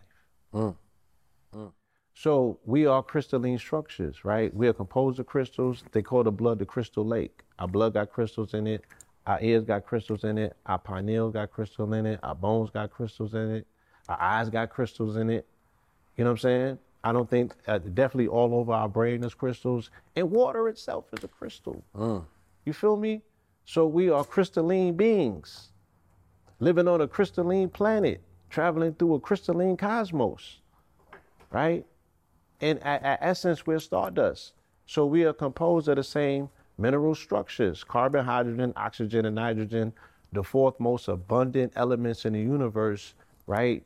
is what you find here is what you find through entire galaxies. So once again, you know, we are the things that existed before physicality. I'm non-linear, I'm non-physical, right? I'm composed of stardust, I'm composed of water, and I'm controlled by my mind. I'm extraterrestrial. Mm. You feel me? I'm extraterrestrial. I'm extra earthbound shit. The terrestrial stuff is earthbound stuff that you find in the physical plane. Water don't come from here. Stardust don't come from here, and the mind you can't find, right? So right away, right, we, we could skip all of the. I'm an extraterrestrial, and we know that Yeah. these people don't like aliens, so they damn sure ain't looking for them to deport them. I mean, we talk about, you know, uh, technology like Web three and Mm-hmm. metaverse, but we have a biological metaverse, you know, and that's our imagination. We at Dreamtime, we did good to go play in, become characters and jump into different Avatars, dimensions. right. And today's scientists still cannot, you know, properly say this is the practical reason for dreaming. This is what we can determine that this is why dreaming is. The same way they can't tell you, you know, what's in the uh the ocean, right? Here's these the, you have the right. vast ocean that is most of the planet. You have dreaming, which takes up most of our time here on Earth. You understand me? When we are sleeping, we go into a completely different state where we live. Right. Right. And they they've been trying to figure out ways for people to lucid dream for years. Twenty percent of your life is gonna be spent dreaming. And if you're lazy, you're thirty percent. right? So the, the people who have created probes, Yeah. who they say have gone to Pluto, Yeah. they've landed probes on the planet Mars. They Mm. just said that they flew a probe, the Parker probe, into the sun. Mm. They got a probe, so they say they, they kissed the sun made of uh, element called Munkston. Once again, them understanding these elements and how they work, they had to, you know what I'm saying, coat these particular um, crafts and vessels to get all the way into the sun. But these people can't tell you what's at the bottom of the ocean. Yeah, that's that's amazing to me. Ninety percent undiscovered. and it doesn't make sense to me, especially with the science behind of how hot the sun is, how far it is away. To be able to send a probe, still have signal and frequency, come back And with send pictures. information and data that you can utilize. It's, you know, th- I think the the scientific community got some explaining to do. You know what I mean? Because some things, the computing ain't puting right now. They just ain't making sense to me. Pure ain't pure. We can't go to the bottom of the ocean, but we can go and touch the sun. That's 93 million miles away. Right. 93 million miles away. And the, the Kelvin degree of the sun is so hot that even 93 million miles away, we feel it and we can die by too much exposure from the sun. Yet we can send an intelligent machine there and back with information, with data that we can properly analyze and use. Now, and we don't even have real pictures of the earth. So how are we getting real pictures of the sun if we don't have like a real just straight photograph of the earth with thousands of satellites? One trying day to we understand should, things. we should bring uh, some sun scientists on this I, program. I, am looking for one. I'm looking for all I got a scientists and I got a physicists. few that's cold, cold with it. Bring your institutional degrees, and I want to learn. Yeah, yeah, we could we could really chop this up. I wrote a book on it that um it's called Convos with the Cosmos. Mm. That's still coming out. Um, and not only did I explain all of this uh, based on my observations of the sun in 2020, I also showed where we are anatomically, right, subatomically connected to the sun. There's a part of us that is inside of us that's also inside of the sun. So this is it how true that- interfacing with it? Is it true when the sun has its um its pulses and it sends its waves of solar flares? You know, people say that that's when they activate and they psychic connection to the sun. What's the truth behind that? Well, Not to the sun, but the, the you know, way that, the way that we communicate with the sun is by way of the um, solar magnetism that comes by way off the sun, right? The woman in particular, this beautiful uh, specimen that we don't understand, this technology, What's the gender of the sun? Right? The, the sun is uh, genderless, right? Um, because it's electromagnet. Yeah, it's not. it ain't cis. It's right? non-binary. It's a non-binary sun, y'all. Even though they call him sun, but that don't mean it's masculine. Yeah, that that don't because in Kemet, um, no, it's, it's it's worth noting that Auset was the she was the deity, she was a solar deity, mm. and Asar was a lunar deity. So, and he's very much a man, and she's very much a woman, and they understood those particular aspects, but it was different. She was also Saturn originally. Because Ra was masculine though, in connection with the sun, ancient Kemet. this is different aspects of the sun. Mm. You know what I'm saying? So there's a sun that you're gonna feel, there's a sun that you don't see, and they're gonna have different, you know, you know, polarities or what have you. Um, but you asked, there was something else I was answering before that. I don't know. We can move forward though. Now we was getting to it. Um, I definitely wanted to touch on whatever that particular. Uh, I was asking at first. I was asking about the crystals. Okay. You know, and people being able to Ah, we increase their vibration right, utilizing We was talking crystals. about the sun. We was talking about the crystals, and the way that people are able to increase their frequency with crystals is because all crystals have energetic signatures. So you just have to find out what it is that you're looking for in particular, and then there's a crystal, there's a gem. that specifically will help and assist with that. And the reason why it can help and assist with that is it in your auric field, if you have something that you need to sustain yourself, just like almost the eating for nutrition or for particular minerals, right? What feeds your subtle energy body? There's certain things that se- feed your subtle energy body that have en- energy signatures, and stones do that. You know what I'm saying? Lapis lazuli, this is a royal stone. Turquoise is a royal stone. You know, coral has its properties. Labradorite, this is a spiritual stone, you know, of higher planes. Um, this particular uh, contraption here is a is is is set in resin, so it's not a particular stone, but um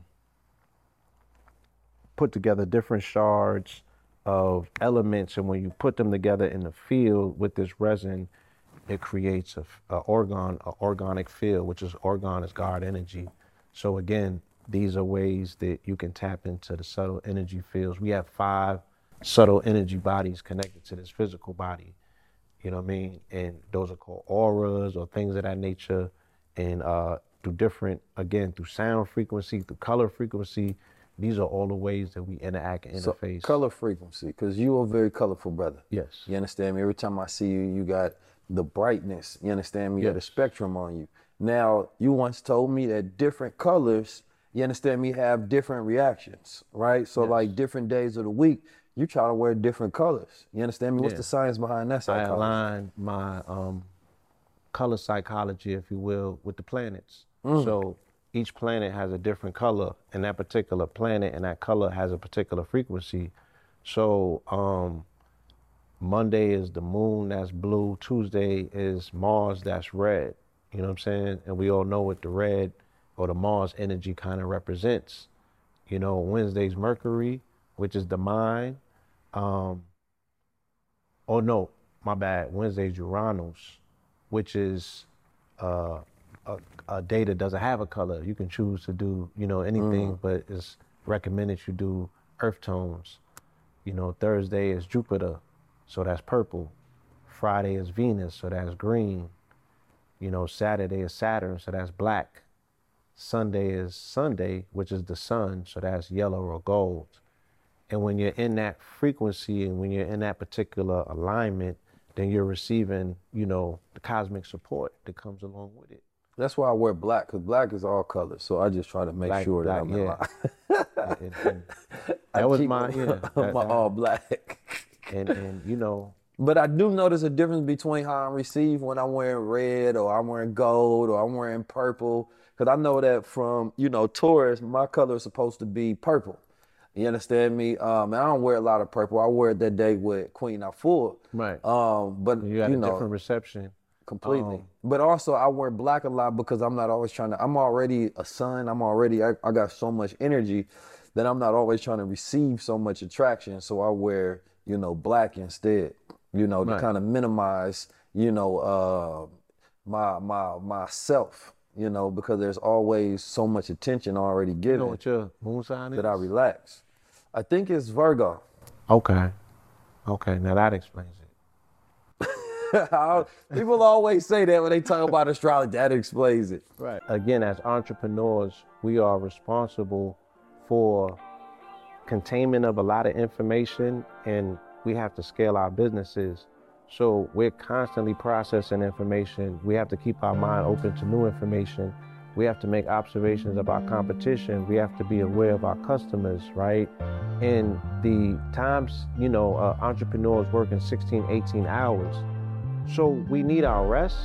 We need our recharge because we need to get right back where we left off, but we're responsible for scaling. So we even have to come back in the game, you know what I'm saying, even better than we left. So how do we do that, right? We have to have something that speeds the particular glands that are responsible for making these processes happen in our body. And in our body, the pineal gland is responsible for that. So during the daytime, it releases serotonin, and at nighttime, it releases melatonin in accordance with the planetary circadian rhythm, right? The way that we are helping entrepreneurs be a better version of themselves, we're making sure that people's most important asset, their body, is recession proof, right? What does a recession body look like? One that has an energy deficit, right? One that is, you know, slightly uh, uh, a few steps or seconds off, right? Can't afford that in business. You can't even afford to be a split second off. You want to be totally present and slightly ahead of the game. And that's what we focus on when we focus on the brain.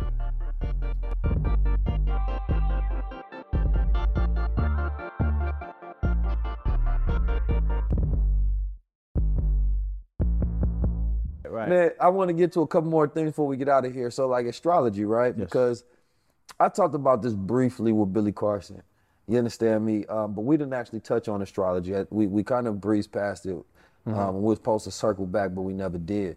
You know. Right. Um, and, and and me and you had these conversations about astrology because my whole thing is sometimes people claim to be masters of astrology and the stars, but they Mm-hmm. haven't mastered their time here on Earth.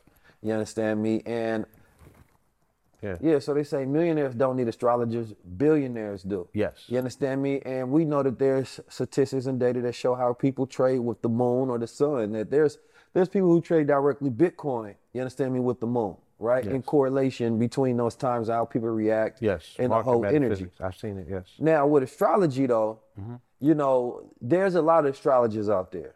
It is, And yes. astrologers almost claim to be 100% a lot of times. Man, they be having some details, you know.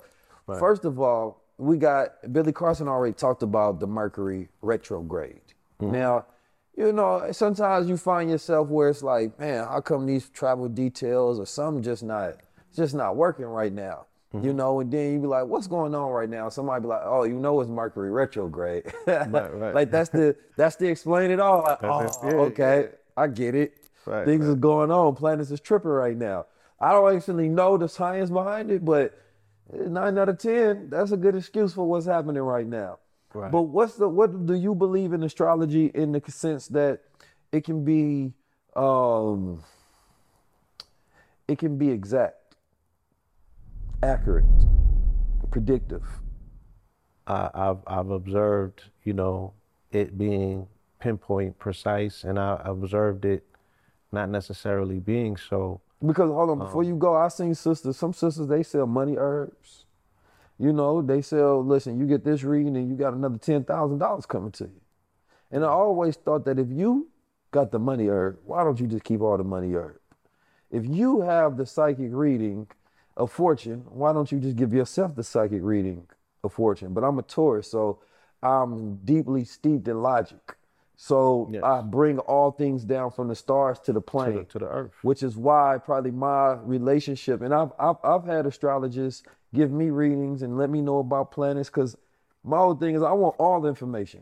Mm-hmm. Whatever information I can utilize to make my next decision to be as accurate as possible, I want that. Right. Right? I don't mean I have to completely go off just the moon cycle because if I was doing that and every trader did that, you probably would be broke. Right. if it was 100%, then everybody would just go off that. Obviously, you need more metrics of data, mm-hmm. right? But when it comes to astrologists, some, not all, make it seem as if this metric of data is enough to live off of. Is that true? I mean, some some of them wholeheartedly believe that. Again, this is based on their observation. Some people can have a particular metric and they can see the whole board, but don't know how to teach it to somebody else. So we're listening to them, you know, talk about their observation and how they've utilized their observation to master this matrix. You know what I'm saying? Um, your your your eyes are connected to your brain, right? So your eyes are going to be reflective of what your brain can process. So these people have a different ability to observe the world and, and collab waves, you know, the way that they choose to. Um, like me, I, I, I said I'm a silver surfer um, when it comes to retrograde energy, Mercury retrograde. If it's Mercury, I'm a silver surfer. I'm not gonna be underneath the wave, you know what I'm saying, trying to swim my way out of what, what people consider to be a non-favorable time. Cause I'm like, the market don't close during retrograde, you know what I'm saying? Like, And I don't want to get attacked by the, the, the, the astrology community. I'm just playing God's advocate here. No, he, you, you understand me? No, these are these are definitely Cause especially if it has great validity to it, then we want to get accuracy and science connected to it so that we can really establish, you know, utilizing that as a methodology to build out our institutions, to increase Yeah. our ratio of winning in life. But yeah, but you asked a question earlier, and again, I think that it's a synthesis of different metrics, right? Utilizing human design for staffing, right? If you want to build a corporation out, why not find out who's who and how they work together? Because projectors work better with manifestors. You mm. know what I'm saying? So conscientious staffing will, will allow you to create companies that have better probabilities to do the magnanimous things that need to be done for you to scale in a shorter amount of time. Like bro said, you know, let's make this money in a shorter amount of time as opposed to stretching it out. No, I'm looking for an astrologer on the team. You got to be the best Right. in the world. You understand me? Um, and you have to know how to synthesize the information in a way where I can utilize it in practicality. Right. So yeah, there's there's there's days and there's plays. AKA, we gotta get some money together. gotta get some money. and and Tap what- into the money Yeah, so that's my thing. Like this information is to be utilized to get money. You feel me? So, so to that point though, right? We see synchronistic events that happen on 19s, like 1944. Of course, they, you know, the atomic bomb, right? Right. That's what happened when them 19s and them 44. That's 44 got them 19 keys. So when we come together, it's a atomic yeah, situation. It's, it's, important because you spoke about that, right? but synchronistic dates. though. unity. Yeah. But like when we have when we see synchronistic dates and we Mm-hmm. observe those dates, you know, um, it was Timothy McVeigh who said that even though he knew it was 19 children in that building, he could not miss the day of the 19th because he said April 19th is when he observed the federal, the FBI, you know, uh, murdering those folks over there at um, um, what's the damn Waco, place called? The Waco. Right. And he said he didn't want to miss that, even though the children was in there. He said, "No, I still got to go forward." You Right. know, and he believed that you know you have to. He had to do it on that synchronistic date. Right. You understand me? And we see that throughout time, right? That there's particular dates, there's particular numbers that pop up more synchronistic than others. Yes. You understand me? Um, and what is that algorithm, if you will, of why things align on certain mathematical codes, certain mathematical dates, and what's the importance of taking advantage of those junctures in time? Right? Again, when I'm talking about the rippling and the spiraling of time, you want to catch, you want to get a seat, right? That's gonna that you have to utilize the less energy to take a trip to go the furthest possible place. So if I want to travel, if I want to time travel, I'm gonna do something on a full moon. I'm gonna do something on a full moon eclipse because now I could time travel six months automatically into time. So what did they do? They did the Boston situation on a Scorpion full moon, right?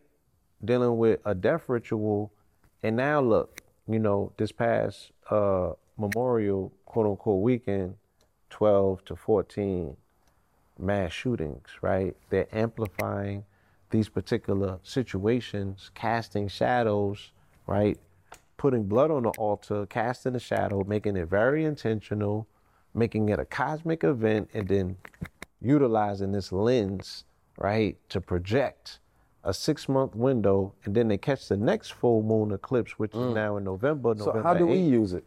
we prepare ourselves for these junctions of time and say, if this is a window and this is a portal, we have to be prepared, fully intentional, right? To say how do how does our intention align with the cosmic support of this particular time, Like we got Juneteenth, June June nineteenth, of course. Right? You understand me? Uh, that's a uh, supposed to be a particular powerful day. Right. That's that's gonna be a, a strong point in time where melanated people are gonna be gathered celebrating their alleged quote unquote liberation. This would be a perfect time to remind them that, you know, there's still uh, alertness, there's still awareness, there's still a job that needs to be done.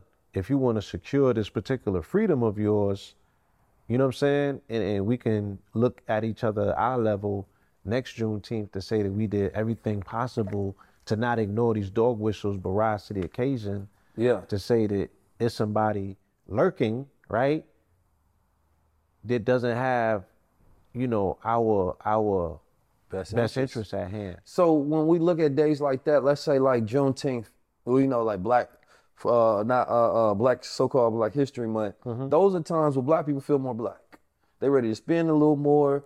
They can come out in their kente cloths. Yeah. You know, they can claim to be a little more Malcolm on that day They're rather than Martin. They're reminded of their It's- identity. it's the- and they're allowed to. They're given the liberty. You going into your workspace, somebody got a kente cloth on, and you're like, "Hey, it's Black History Month." This, Mm. but then in March, you better not come in with that same outfit. It's almost like Halloween. It's an extended Halloween. yeah, like you get the play being black for February, You get the cosplay. Yeah. and then at the same time, those who are actually living that vibration at all the time and trying to liberate our people, like that's the best month where you can actually get people to support causes and pay attention when they to listening, things yeah. they normally wouldn't. So that would be a juncture in time taken advantage of. Mm-hmm. You know, it's like May 19th for Malcolm X's birthday. That's a juncture date where it's like, yo, we could be a little more revolutionary today.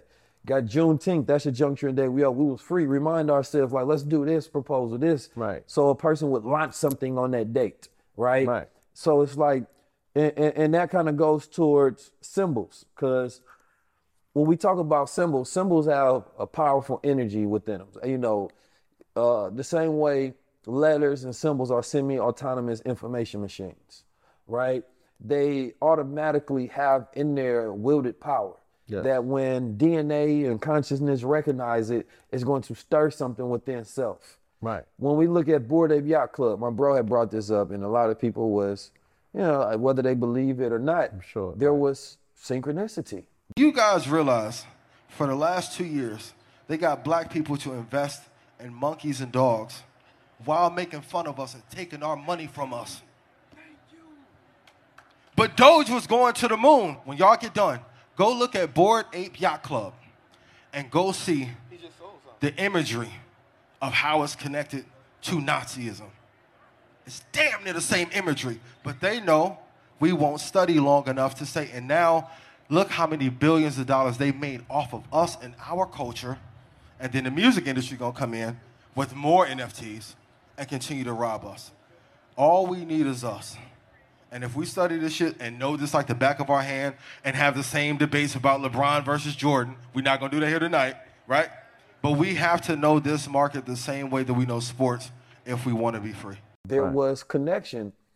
Ian said that Right. you know uh, the Bored Ape Yacht Club utilized the branding of Nazi Nazism, propaganda. Nazi is propaganda. Yes. You know we can look back throughout time and see where apes have been utilized to spread propaganda against original people, Absolutely. and also just you know propaganda against Asians, against Jews, against a bunch of different type of people, and there was so many connections that they couldn't be ignored right? Mm-hmm. It- it's one thing to be like, you know, when I first seen it, I'm like apes, and then I told my partner, I say, listen, man, because we was having a conversation. I don't say the brother name, Right. Because he done made a lot of money off the apes, and kudos to you. Because I say, man, racism ain't never made me that much money. you understand me? So I ain't mad at you. I said, look, if you want to test me to see if I'm real about this, shit it in my wallet and see if I accept it or not. Right. You know? but but to the point though, because you know, uh, I think that the larger point was that we will happily, like, imagine if those were Black Panthers. We that wouldn't did as good. Right. But if it's something that's making fun of the whole world, you understand me? Making fun of different peoples, Our world, right. and the part was that the Nazis knew what they were doing.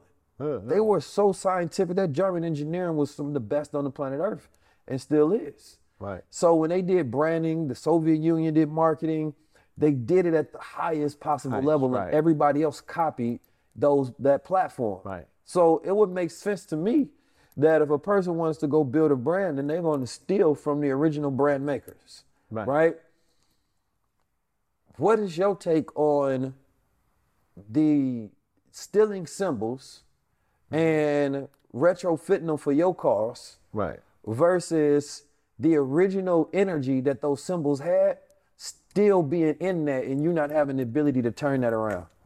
Um, so you're talking about um, reclaiming particular symbols and re-engineering them, and with the hopes of saying, if I'm going to re-engineer it or repropagate it with this particular intention, right? I don't want to tap in. So if I want to take back the swastika from the Nazis and put it back into the indigenous aspect of saying, I saw the Incas with this, I seen the Mayans with this. Is Right. it still not going to have this stigma and this In Oakland, there's a Buddhist temple that still had the swastikas on. Right, right.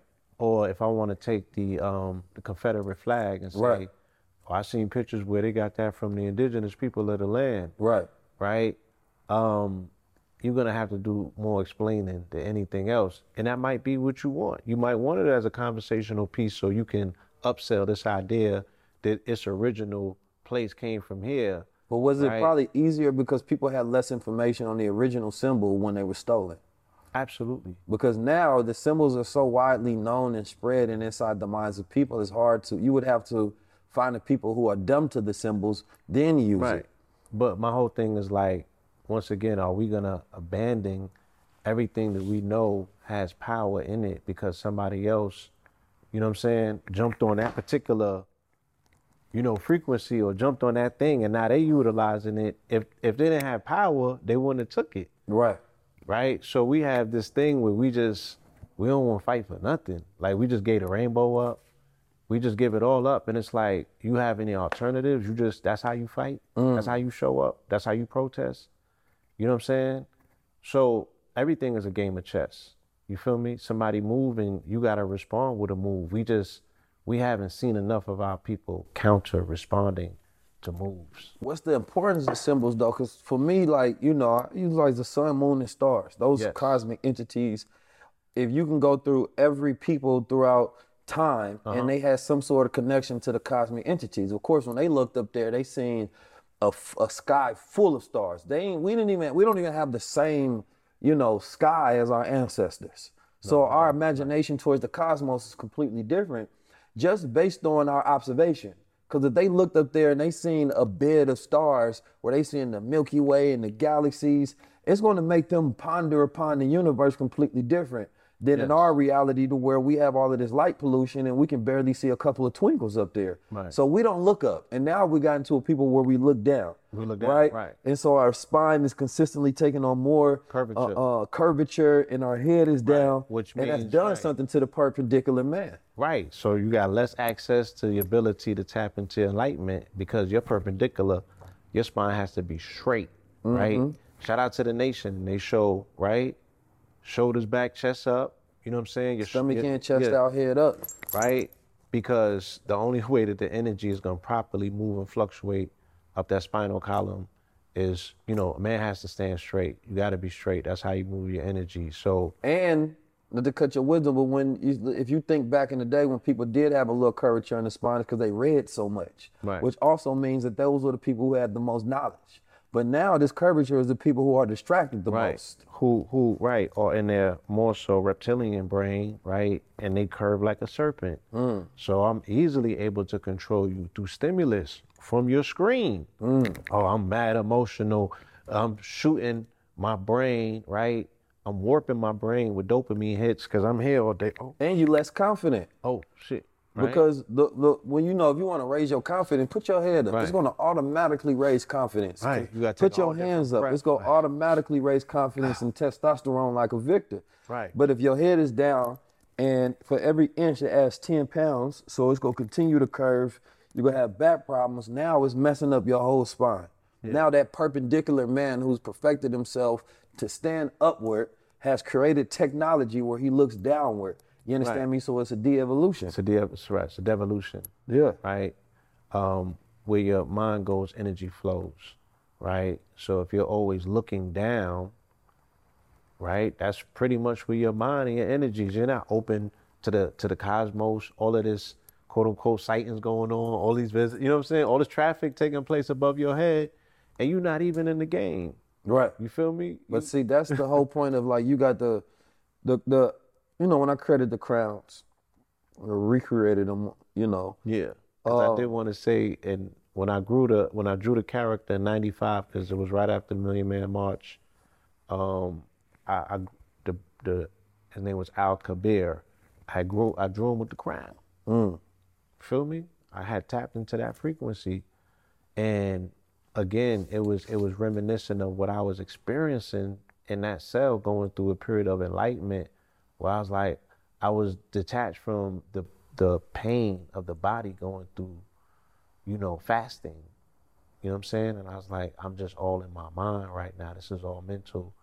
And so that's what the, the star and the crescent's always rep- represented the potentiality for enlightenment. The fact that Right. in, my in my mind right now is the stars and and, and you know what I'm saying? And it's- the it's a moons constant reminder these as well. Yeah, these cosmic bodies are, are constantly, you know, um, downloading in my mind and, and giving me different particular uh, ideas and, and you know what I'm saying? I'm pulling from the forces of the cosmos.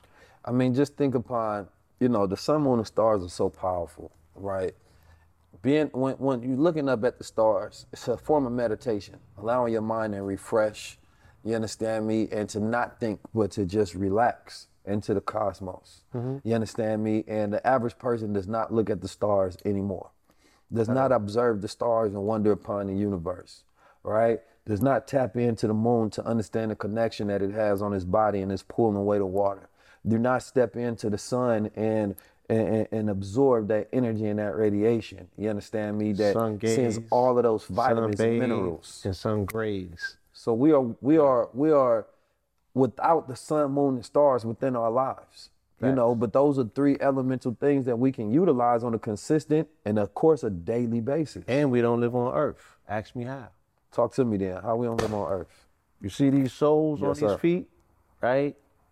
About one or two inch. These particular plastic insulation post 1960s, you know, we started wearing rubber on the bottom of our feet. Rubbers are insulators, so we're not getting no electromagnetic frequency from the planet, nor are we standing on the planet. We're always two inches off of it.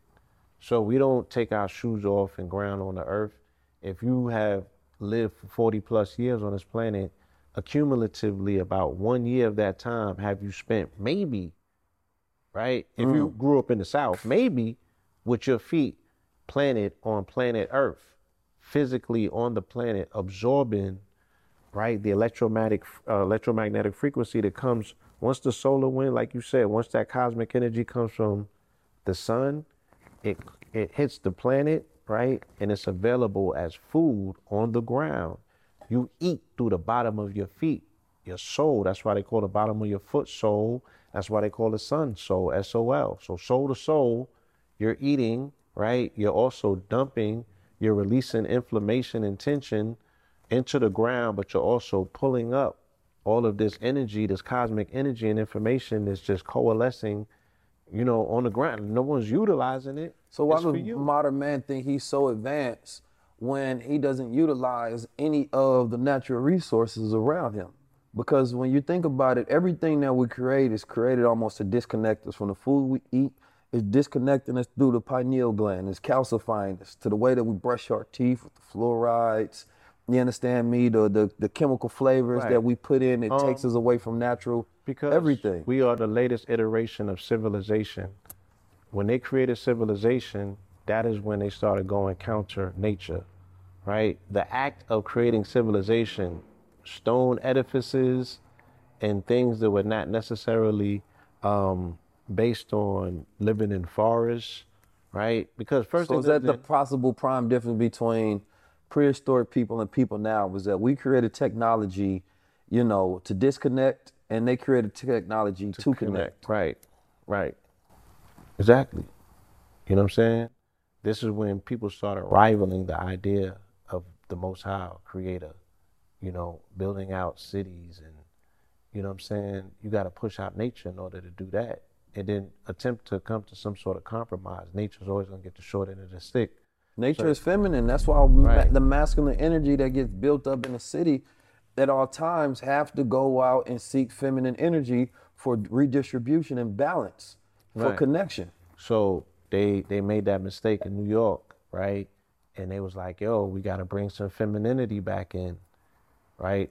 They had built it out initially for the financiers and people was making the bread, so they made it super cosmopolitan, and they took all the nature out, cut all the trees down, and then they had to go and snatch Seneca Village, which is Central Park, and then build the rest of the artificial city um, to, to to bring in a sense of nature, because they destroyed all of it, you know, to appease to this anglicized, westernized mind that did not have an appreciation for quote unquote nature. This is not somebody who came outside and was able to go and eat by picking food. This person had to chase their food hmm. in inclement climates, right? So they have a different relationship with nature than you do.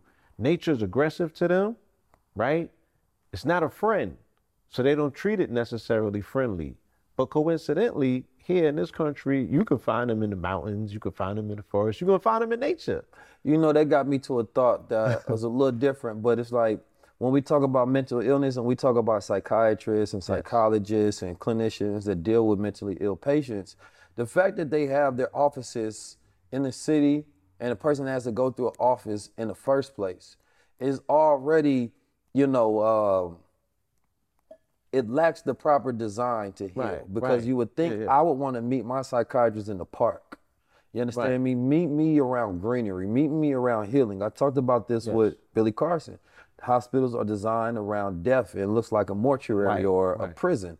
They don't look like a place you're going to be healed. There's Like no said, sun coming yeah. in, no Where's crystals, no at? plants, nothing. Right. Where's the plants? Where's the sun? These are the things that will help regenerate and recharge somebody that reminds them what life is. They get them ready for the morgue.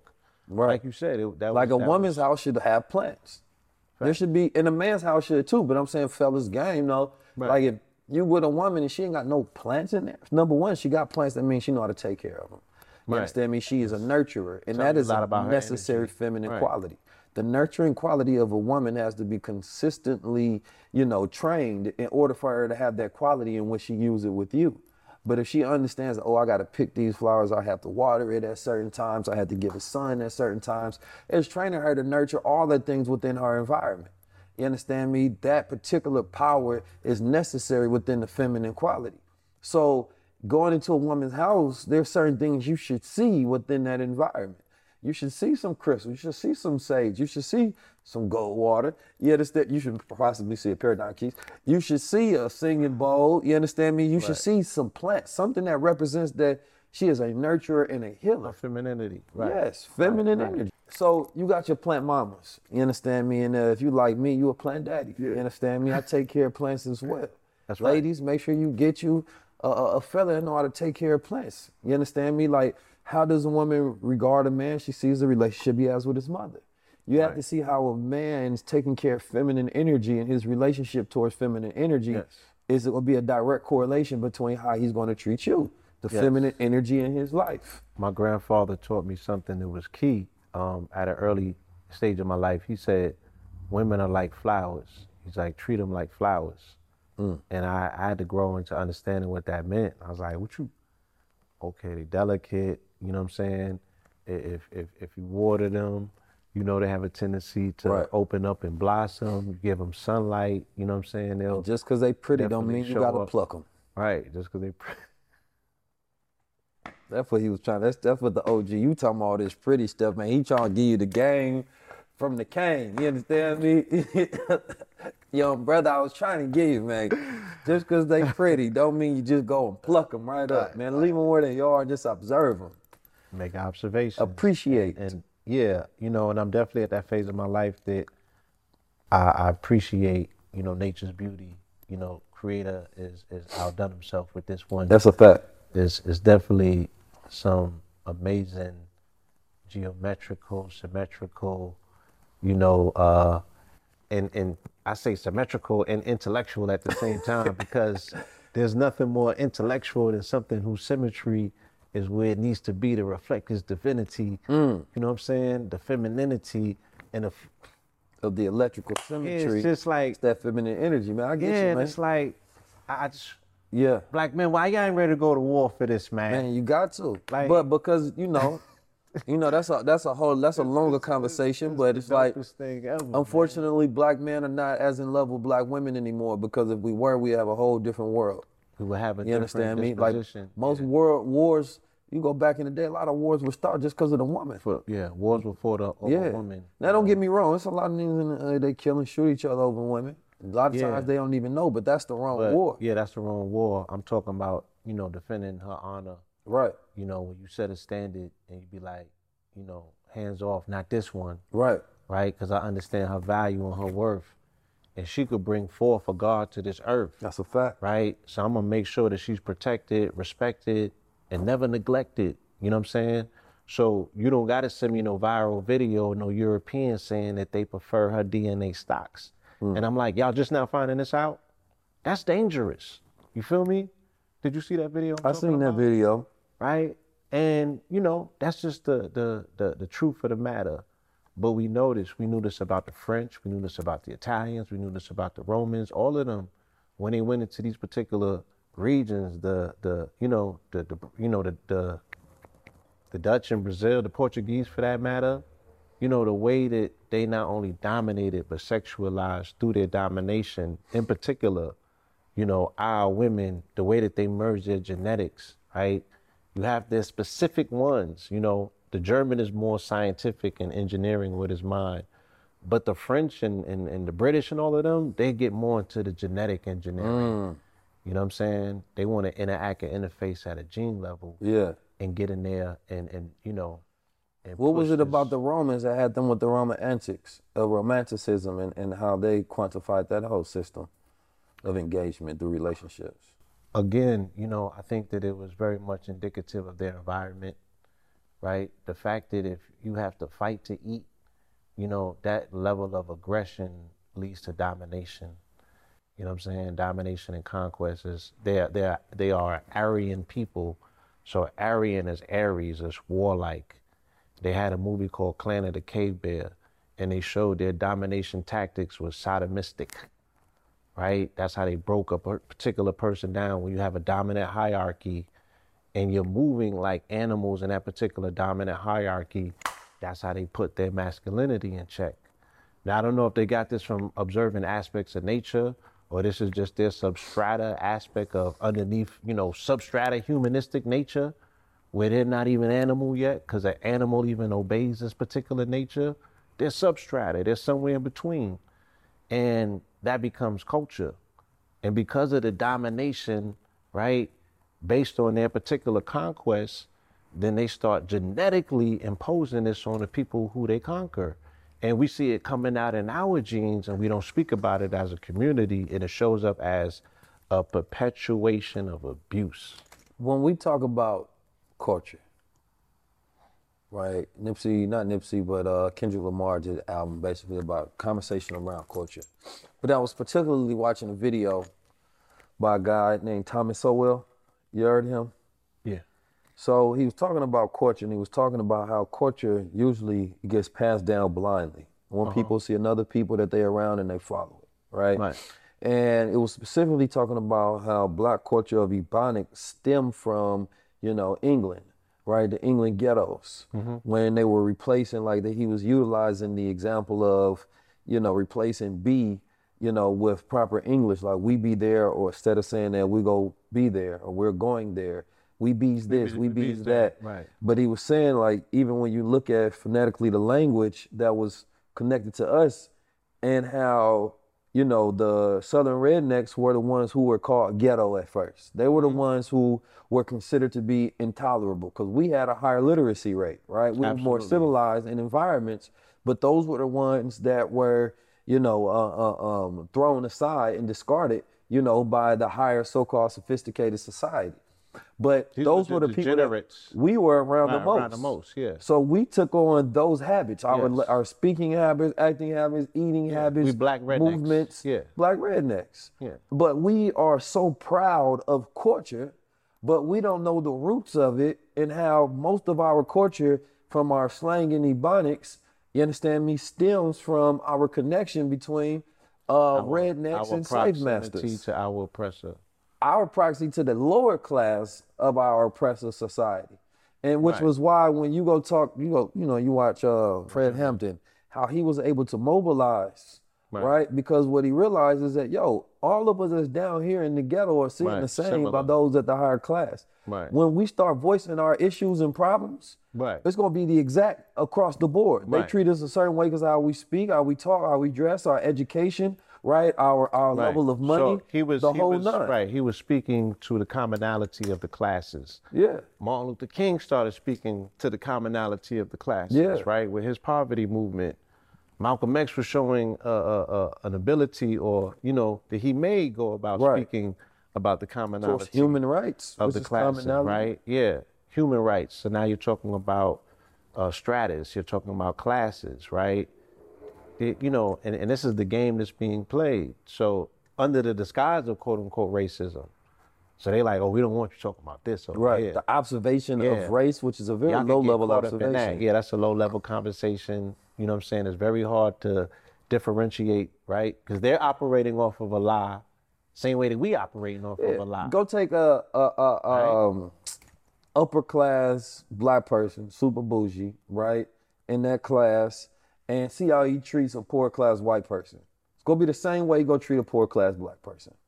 You understand me? Because it had nothing to do with your skin color at that point. I'm of a different class. I'm not a part of your race at this point. That's Right. the way a person starts to believe within themselves So- that I've graduated from this. Right. The the the, the difference with them, um, the the European that is being overlooked, that is the one that is global. The acronyms for him is weird. Mm. Western, educated, independent, rich, and democratic. Mm. Right, and he creates weird science. That was mm. another movie that they grew up us on. So Western, educated, independent, right, rich, and democratic that's not the hillbilly. That's not the that's not the M&Ms of the world. That's these people are totally forgotten. These are more so, you know, your leftists and your liberals and your WASP and things of that nature. You know what I'm saying? Um, and their global reset and everything else that we could see is clearly, you know, showing that there's a class war. It's not a race war. Nah. They're destroying the lower class. They're destroying the middle class. Here's the and- look, and look at who stormed the Capitol. Look at look Right. at the militias that were formed to go against government. Why? Because they feel like them as a group of class of people have been oppressed. Right. They feel right. They feel threatened from a class standpoint. They're speaking about labor, right? They're speaking about um, population Mm-hmm. regeneration. Right. You feel me? So these things are class issues. They're not necessarily they they may observe them from a racial prism to say, oh, this particular class of people or race of people are replacing us, but they're speaking about the ability for them to maintain a particular quality of life. Which is also why politics is such an illusion because if you wanted to create parties, you would create parties based on the class of people who have the same problems.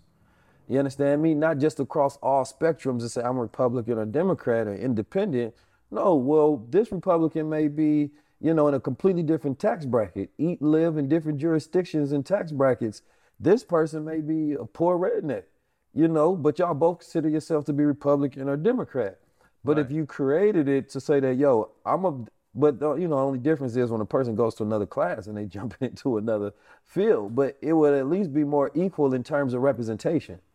But when mm-hmm. the moment that you can get people from thinking race based to class based, the people have more of a reality check to where they actually are and their interaction and reaction with the government and issues, problems, policies, and things that they face on a normal everyday basis.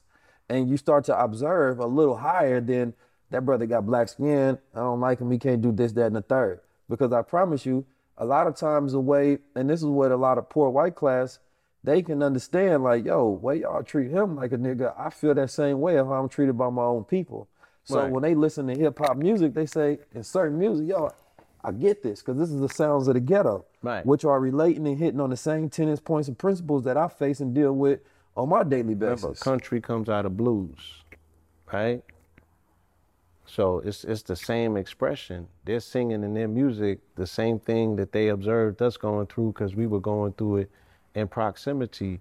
Um, whiteness as a status is something that was created, you know, relatively, you know, not too long ago in the 1800s. So the Irish were considered white niggas. The Jews were not considered quote unquote white at all. So the the Irish did not get accepted into whiteness until after the New York City draft riots, right? When melanated people started rebelling. Um, well, should I say Irish started rebelling about getting drafted to go to war to have to fight for melanated people. So they started attacking melanated people in New York. And once the dominant society observed this, they was like, oh, they they put in that work Right. right? We need y'all to be over here and now overlord them, watch them over here in terms of police or fire workers, firefighters, and things of that nature. So they slowly brought them in and they changed their stats by changing their they changed their class by changing their status. Mm, you know, You know what I'm saying? That that gets me thinking on another point as well. Just the fact that since most of the things that we agree to, you know, it's like let's say capitalism. Capitalism can only work for a group of people who have certain personality types engineered a certain way to go get it. You understand me? But everybody else, and let's say as we look at the statistics and numbers, there's a reason why there's only a certain amount of millionaires. Because there's a certain amount of people who society has set up based on their personality type and the way that they think to thrive. And everybody else may subscribe to that way of life, but based on the way that, you know, your type of intelligence or your type of personality or your speciality and skills, naturally you will never thrive in this. But you agree to it not knowing that it was never set up for you. Right. Your learning type dictates that you learn a particular way. But if I'm only teaching you to be a worker, you know what I'm saying? But let's say your learning type is you're you're left center, you're creative. You need to learn by me drawing on a wall. You never got into your learning. Right. So your developmental dysfunction is that you only, you know what I'm saying? I, I got you over here playing my game. You dig what I'm saying? And then you 12 years a slave into it. It's it's it's the same structure if you look at NFL or NBA. All of these people that have a, a certain genetic phenotype built a certain way. You understand me? Um, they range in a higher possibility of being able to go to the NFL or the NBA. But we know that the numbers of people who actually go is very small compared to the thousands or hundreds of thousands of young boys and women that want to be in these professional fields. Mm-hmm. But you cast a wide net and you allow everybody to dream of being in something that they could never be. There's only a small percentage of people, like I said, that who actually could be there. Then there's certain people who break past certain mental barriers to where they force themselves into places because their mind has that much intelligence. Right. Where they understand the sweet science of it. But they and then can understand break that in. that's one out of 10,000. They told you that in Django. So they like, look, there's going to be a few of them that figure this thing out and break from the pack. You know what I'm saying? And get into this particular bag. We got a little spot. So they like, Right. could be a walk on. We got a little spot for you over here. But society not set up for the rest of the people Nah. to condition them to what they're good at so that their strengths are what they actually go after. Because a lot of people, you may have the same dream as somebody where that's their strength and that's your weakness, right? And so you would think in a different modified society that it would be set up in a manner to where people are gravitating to things that are connected to their strengths. So now their dream is connected to their strength. But some people have dreams connected to their weakness. So mm. therefore, you got a goal, let's say in, in, in entrepreneurship that requires you to think logistically in a certain way, but that's your actual weakness, right? Let's say that, you know, you you you think that you're musically inclined, you want to be a rapper. But that may be your actual weakness, but it's what you see and inspire because that's what the people around you are successful at. So you have to learn to redefine and remodify society in different ways where a person's human design is what they go after. And this is why knowledge of self is first important. I was about to say. When you comprise the schools and the universities to where a person, like school should be first, the basis of, of school should be classes to where it's all about learning yourself to optimize your understanding of who you are and your strengths and weaknesses. Nobody should graduate high school only knowing whether they get a 3.0 or 4.0 or they you know, made whatever honors roll, but they don't know themselves. Am I good at spatial intelligence, music intelligence, linguistic intelligence? They don't know none of these things about themselves. Right. You should have a full So- breakdown of your design So- chart, and that should help dictate your pathway. So the travesty is that we're sitting on the edge of our seats, biting our nails, right? Caught up in our emotions, whether, you know, um, little Timmy gonna make it home from school or not. right. And he's going to learn garbage. Garbage. Right? But he's in the prox he's in he's in, you know, he's in the line of bullets, right? There's a possibility that he I might seen my not first shooting home at school. right? But he got to go and learn things that's gonna make him developmentally dysfunctional, right? And not fit for society. And he runs the threat of getting killed, right? So we got to do better because what you're talking about is necessary and needed, but who's gonna teach it? Mm. You feel me? So the metaverse that I'm building now is a earn and learn, you know, modality where we game, ga- we gamify the hero's journey, and people are now incentivized to learn these things about themselves, right? Where Yeah. you're rewarded to get into you Right. and to learn you on any and every aspect that you can master self. You know what I'm saying? And that's what's going to give you the power. You powering up your avatar in these spaces and these places. And then you realize that you yourself are the um, most stable asset class. You know what I'm saying? We, we, we're so confused. We're, we're chasing somebody else's um, observation of how the game is played. So these things are just like sparks out of our minds, NFTs and Right. moments, memories, and memorabilia. That's how I classify NFTs. But you are the beacon of light that all of these thoughts, ideas, and moments come from. So why not see yourself as the generator Yeah, the of IP. currency and assets? A lot of people are mad at the fact that the NFT market is down, but I'm not. The NFT market is supposed to be down because of the way that it was built up, the hype in the first place. Yeah. In my first interviews, I said that, you know, I want the market to crash because that's when you have to prove out the actual value Right. of the underlying technology. Right. The system itself has to crash where people can prove their own underlying value of who they are as a human being Right. there's unfortunately, and this is why I don't really regard people as being special in so many ways, because you just happen to be born in a society that catered towards your strengths. And the other person happened to be born in a society that did not cater to their strengths. It catered to their weaknesses. So whether you're somebody that has great memorization technique in school and you get good grades does not mean in any semblance that you are better than the other student who did not. Because they may be greater at doing a multitude of other different Other things, things, than you that are not metrics of value. Right. So this is where we go into, and this is where I challenge all my peers and all the educators around the world that when you develop out these courses, when you are teaching, you're an educator, you have a responsibility. If somebody is paying you for this knowledge, develop it in a way where you are developing the student, right? Like that's why I start with learning how to learn. That's Learning why learn. we have the personality test, we have the ACEs test, we have so many different things because along this way, you are going to become a better person, a more developed, optimized, performing person. Performing. And what this is going to do, more efficient. Right. the more you know yourself, the more you know how to place yourself. Mm-hmm. Because people are placing themselves in positions that they can never be successful they in. don't belong. Right. And this is how you structure the family. If the family knows, if you got a chart, you should have a file on the family. This is like, okay, my son one through five, this is how his brain was, this is how he learning.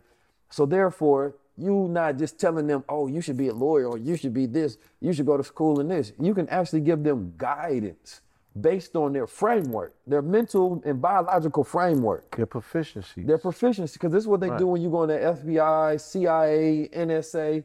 They take They all of these you. tests Yeah. to know who you are and where you will be best placed. It's just shrimps, right? Right. And the, the companies are doing the same thing now. They have more data on you than your parent will ever know. So they're studying you conclusively to understand what are your likes and your dislikes. And now imagine if that same work was utilized to help benefit people's life rather than just capitalism, right? Instead Right. of trying to get you to just buy, how about I'm doing this to help you become a better producer? And this is where we reverse engineer and we add righteousness into these systems to where we can modify our behavior towards better nation building. Because a bigger issue is that when if, if we had an algorithm in a super quantum machine to be able to look at all the black minds, understand who should be placed in what category, we can easily start saying that, yo, you should be in this part of the world, you should be over here, you should be doing this job, you should be a part of this intelligentsia. And this is the mind frame that I'm putting that out in the universe that we are building out. Now that we're going to that we're building out because we have to start reshaping people It's- based it's- on where they need to be. It's built. It's built. Just call forward the pieces of it. You know what I'm saying? It's built. It's already here. Um, 27 cubes form a Rubik's. So you, you should pull in those 27 scientists. And I think that if we have um, problems that are unsolvable to this day as a community and a society, um, why not put it to a computer? Why not throw it to AI? Why not throw it to a quantum computer to see what the algorithm says at this point, right? Once we install our mind in the machine, right? Once we spiritualize matter, which is the machine, and put our mind into it, we also can put in these quote unquote problems with just these are just equations, and these computers can now calculate and say, you know, based on my assessment, you need to do this. That's what it is. It's just me? a test. So again, yeah, utilizing machines to become better humans is, you know, what what, what I'm focusing on to create what's called a super sapien, mm. right? A person who has, uh, because I'm gonna tell you what they're attempting to do with AI. They're attempting to edge out God, because when you change the probability factor to automation, if you don't have probability, who needs God? God only exists when probability exists. You're praying because you don't know the outcome, mm-hmm. right? But if the outcome is predetermined, guess what? You don't need God no more. Mm, that's so this is a, a play, their final play, you know what I'm saying? On those who was created from the mind of God, this is now their final play to outwit God by utilizing their mind to create an externalized mind in a time when man himself is coming up against the challenge of a lifetime, which is he's coming into contact with machine. And the main question remains will man mount machine or will machine mount man? That's key. Right. You know, I wanna I wanna interject there and we can close out in a second. Okay. When we think about technology, everybody not all people agree with understanding the metaverse and blockchain and technology and utilizing it. I can tell you this for a fact that those who are already in power are going to use it to maintain or increase power. Why wouldn't they? I can tell you that for a fact that you don't have anything to lose because you already don't have anything. So for me, when we talking about utilizing technology and resources and becoming more efficient and productive and creating our own, there's no reason why we shouldn't use these systems that come. But the problem is, is that most people don't think of how would I tailor this for our liberation. They only think in thoughts and patterns of this is how they're going to use it to keep us oppressed. But every time I learn something, I think about how this can be used as a tool and a resource. 'Cause again- so my brain is going to framework it completely different than the other person. They only seeing it from one angle. And so to be an angel for a person is to give them a whole new perspective to be like, yo, let's see it from this way. Because this is actually how we save ourselves. Right. So if you turn something just one degree, you've changed it. So even 440 hertz, if you change it to 441, you've changed the whole dynamic. You know what I'm saying? So you you, you don't have to go through a 180 degree change for it to be substantiated. You don't have to change 360 for you to change something. One degree changes something. So in this conversation, people are gonna have an opportunity to think different. Why? Because we allowed them access to a whole different perspective. So they like, oh, I just see this thing different Right. this way, right? And again, the, But i- i- and isn't that the kind of quintessential idea of an angel when they show it in a movie? An angel come out of nowhere and they say something to you Right. and give you a word, and you was like, "Oh man, an angle of light, such an right? angel." they pop up on an angle of light and they drop something to you, almost like a mineral. You was mineral deficient. It Like it- that it- gold yeah, water. It locked hit you in. that one mineral and right now there. I can access, right? Oh, I get it now. I changed this. Boop, and my whole reality changed. That's that's that is Right, the formula like of this. dropping the key on somebody. that's dropping the key. You feel me? And um, you know, this is what high level observation and conversations are about. Again, the ability, right? High tides lift boats, lift all Stimulating the boats. mind. So they like, oh, I, I, I get it, I can see it. That's why analogy is so important. You know, implanting a picture in somebody's mind. You feel me? And the reason they say words are worlds is because you can see what I'm saying. That's a super fact. You feel me? You can see what I'm saying. And that that that particular mental configuration has the ability to change a person's whole outlook. I see And through right. Pictures. I see through vision. Everything I create and frame, and when I, I have to explain it in analogies because I have to build a picture in your mind, Right. So you can see what I see, right? And that's my whole thing. Everybody doesn't do and see through pictures, but that's my every time I get a thought, I have to add a visual representation in some Yes. form, way, or manner. And the way I explain that is for you to get that same vibrational feeling, Right. so that you can architect the same picture. Once again, so that I can impart yeah. visions. You're, you're locking in your concepts to geometry, and you are as a as a um, you know architect, you're transferring that particular geometry to somebody else's mind so they can build crystal palaces and see these particular things. The game that we are countering or going against is the fact that we know the adversary at any and all time wants to control the narrative, right? Because if they can control the narrative, you are always observing the world out of their eyes Mm-hmm. right? You're not even observing the world through your eyes connected to your brain, which connects you, right, to this particular, you know, frequency. No, you're watching the world almost like how uh, in Dark Crystal, the lady plucked the eye out and she had an eye in her hand.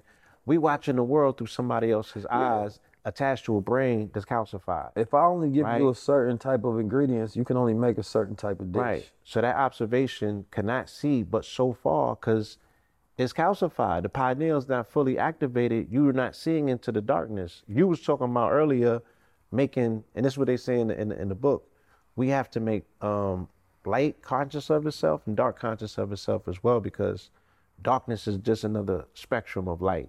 You know what I'm saying? It's just a void, but it's another spectrum of light. And when we are engaging and people's, um, you know, biophosphorus lights are going off in their head with these visuals that we are imparting by way of these conversations, we're making darkness conscious of itself, right? Because the light and the images that they see in their mind is is they're seeing it. Just because they don't physically see it, they're still seeing it. Just like when we go to sleep, we are observing and making observation of things that are super lucid. Where you like, shit, not only did I see it, I seen it, synced it. That's a fact. I seen it in different colors. I felt it. You know what I'm saying? It was real. I came back with piece of it on me. You, you dig what I'm saying? Dream So- walking, man. You jump in and grab Yeah. some. I grab stuff from dreams all the time that I utilize in real life. There are certain conversations I've had in my dreams I know you do. that I ponder upon to this day on what they mean, and it actually helped me navigate. I actually used the piece I was having a conversation with the Honorable Minister Louis Farrakhan in my dream, Dope. and he told me something. Dope. And so and, and I pondered upon what that meant for a very long time. Uh-huh. You know, and yesterday I was faced with somebody saying something of similar semblance. But now that I've already been through the iteration of that thought so many times that I had a whole lot of experience in dealing with that Right. particular manner. So when I dealt with that individual, people was like, yo, you dealt with that amazingly. Because, you know, I've been to a whole nother dimension where I got experience from that. prepared for it. And you know, the brother Jabril, uh, who's Farrakhan right hand man, you understand me, um, and, and he was you know close to Honorable Elijah Muhammad as well. Say that you know when Honorable Minister Louis Farrakhan visits you, it's like it's real. You understand me? Because you got to think about the many times where you have a dream about Malcolm X or Honorable Elijah Muhammad or Marcus Garvey. You don't have a dream about certain figures too many times. Now people tell me I'm always in a dream. Me too. I be I be I be in the astral plane. And I be behaving work. myself. That's you know what I'm saying? thing. Yeah, I be. You know what I mean? They be like, oh, They always say I'm there helping. yeah, yeah. Yeah. usually, and I'll be in and out, but that don't mean we got a connection. No, I'm just. It- no, it don't. it don't mean Relax. No matter what's being told, we ain't not married. Calm down. Yeah, relax. That was not that. That wasn't the That sign. wasn't That that. was- you had a low level observation of what you thought was interpreted anyway. Wrong dimension. Peace Family 19 Keys tapping in, and this episode is brought to you by Goldwater. Now, sleep is probably the one most important thing that a human being can do. I know people used to tell you, come on now, entrepreneurs don't sleep and things of that nature. Don't listen to that. That's complete bullcrap. You need your rest, right? Now, the importance is that the universe has, or nature itself has aligned the body, right, with a circadian rhythm.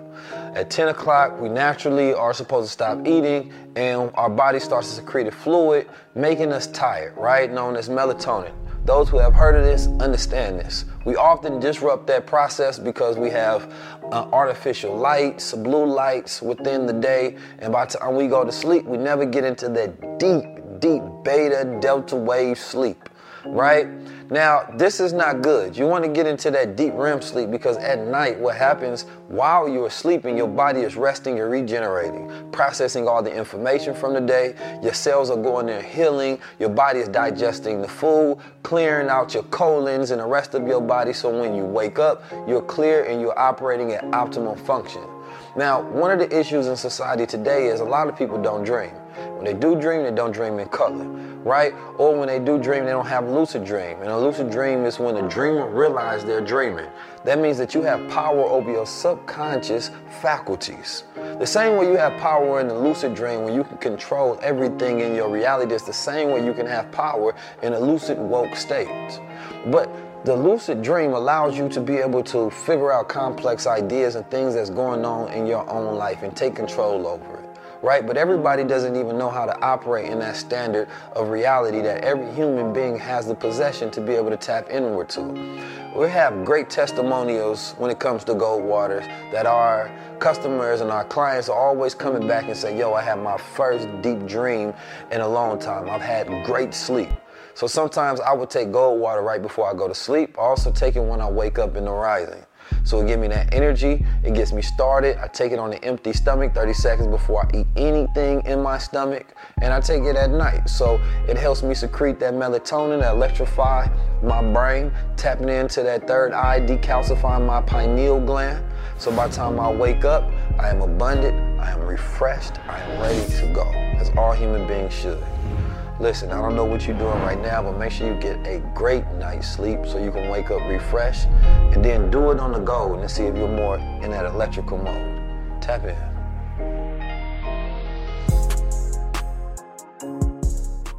Um, I love y'all.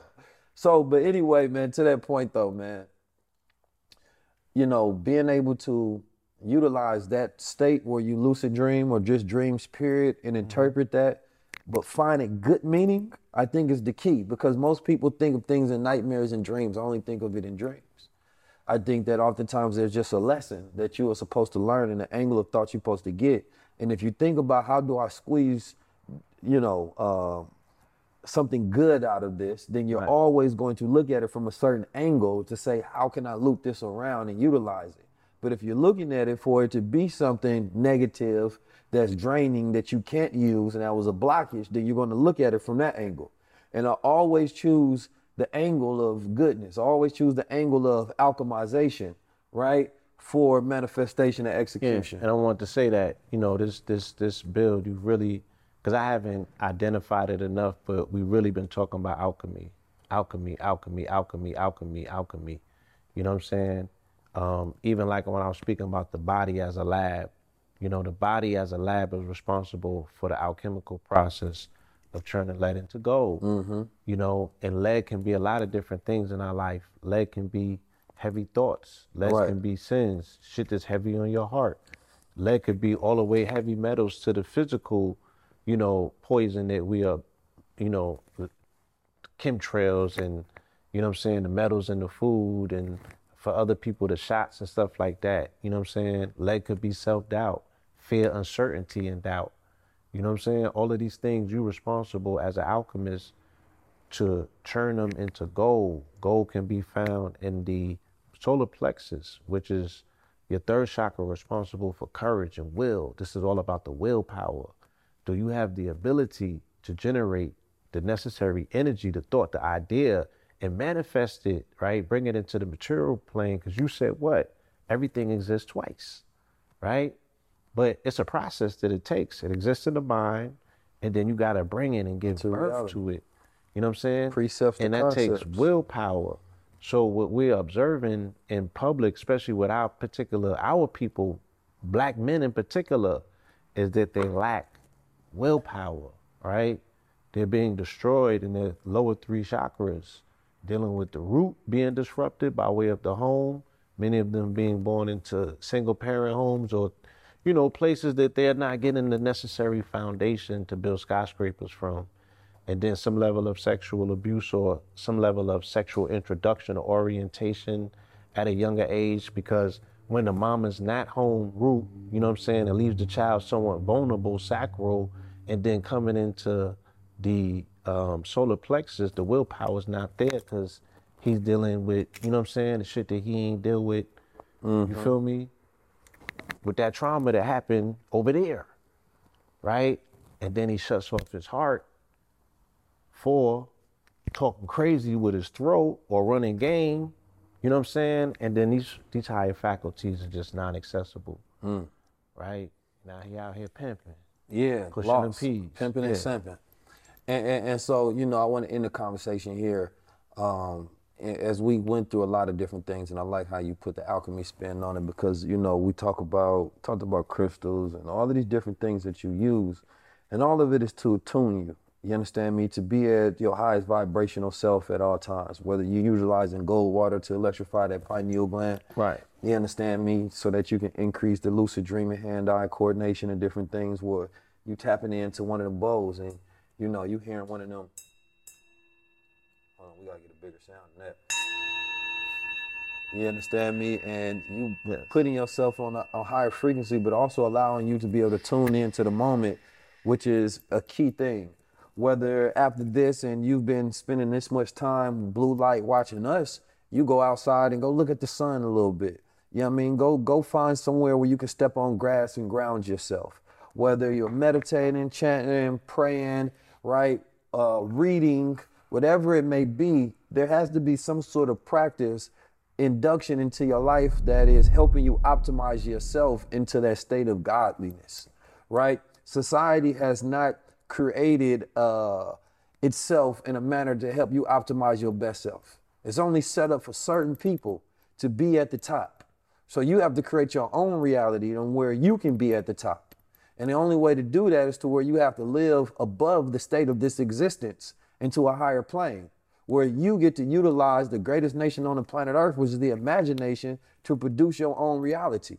Because when I want something done, I have to start within self, then bring it outward. Right? I use this story when I was talking on stage at Recession Proof. I say, listen, and I heard this at a TED talk. It's not mine. I give credit where credit due. But the brother was saying, he said, there was a story of a man looking for his keys. And man lost his keys. And they seen the man outside his house, and a woman walked up and she was like, What you doing out here? He said, I'm looking for my keys. And so she like, Where did you lose them? He said, I lost them inside my house. She said, Well, why the hell aren't you looking inside your house? He said, Well, it's dark in there. and she was like, Huh? And it speaks to how human beings don't want to go and find the solutions and the keys where they are because it's hard. Right. So you start looking outside yourself. You start looking outside the very place where it exists because you feel like it's easier. Oh, there's light out here. No, you have to go where the source is. And Right. anytime you start looking outside yourself for validation, for greatness, for godliness, for perfect, for perfection, for realization, for any of those things, you are already lost and you will never be connected to the source needed to where you should be in position to place yourself into exaltation. So, I appreciate you being here, my good brother, because I think we went through all of the chakras and all of the frequencies. Oh, it, it was still things we ain't hit on. Shout out to Mama Pill. Yeah, Shout out to Red Pill. Yeah. Shout out to KT. yeah, Uh, Dr. Sebi, Elijah. You Oh, know, all of the ancestors we got to give We might have to do a part to- part two of my brother. This is Yeah. Dr. Sebi's stepson. His mother was yeah. married to Dr. Sebi. She was the first person on record to cure AIDS. Let's put Um, First that person on record. on record to cure. He comes from a family Yes. of practitioners of higher consciousness. You understand me? That have ushered many people into this frequency of thought, that have brought many people out the matrix, that are teachers and healers. And which is a very, very rare that the mother and the sons, you understand me, follow that particular path. Yeah. So you all were met the elder blessed with a certain of- light to do that. five, and um, Dr. a- Sebi? Yes, he had an indelible impression on us. Took my mother as a student, and as her cubs, as her children, you know, we were able to observe and watch, you know, somebody um, give their life to service to humanity, and continue that service, you know, to this day, upholding that particular legacy, and just to see the fruits of it, you know, see the brother Yaki sit here at, in an interview and say, you know, this was his beginning, and I was just like, just you know, just Yeah. just so proud of, of the sacrifice because, like you said, you know, this comes out of darkness. What I mean by that is, you know, there was only a time when this many people knew about it. Mm. You feel me? It, it wasn't it wasn't a, a international global conversation, but they held the charge, they held the frequency. Even if it was one person in the audience, they showed up to teach and to serve. You know, and we have, um, as a society, benefited immensely from it. And um, yeah, um, we're honoring the work of our ancestors by unifying, you know, by bringing these forces together and showing that, um, you know, the, the, the best way that we can make sense of a particular situation is to show, you know, unity and force. So I'm, I'm always honored, you know, to be on this journey, um, to, to observe your transformation into the number one thought leader in Oh, the world brother. and you have furnished a platform, you know, such as this, that allows high thoughts and high conversations to take place, you know, across a broader spectrum in an audience with people who can now really utilize because they've they've mastered the material. You feel me? And that is a superpower unto itself. You know, now they have the ability to to put that mastermind in place, put these stars and, and these planets in rotation mm-hmm. and really get into that cosmic force that latently exists inside of all of these good people out here. All right. So with that, I want to say peace, love, and light. I appreciate you. Yes, sir. Continue the good works. So, my official close. Nobody closing my show but me. I forgot who else tried to close before. But anyway, my brother, I do appreciate you being here. I do appreciate all the angles and dimensions of what we have been through. I do appreciate the crystallization of this conversation.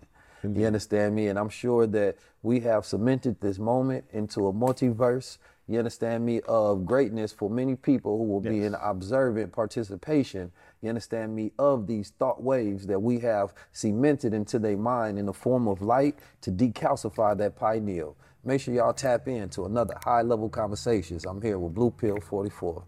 Peace.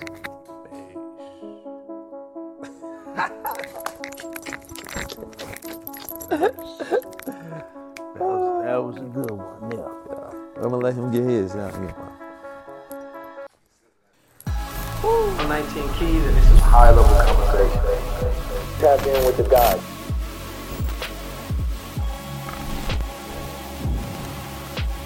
This particular conversation was like a trip through the cosmos.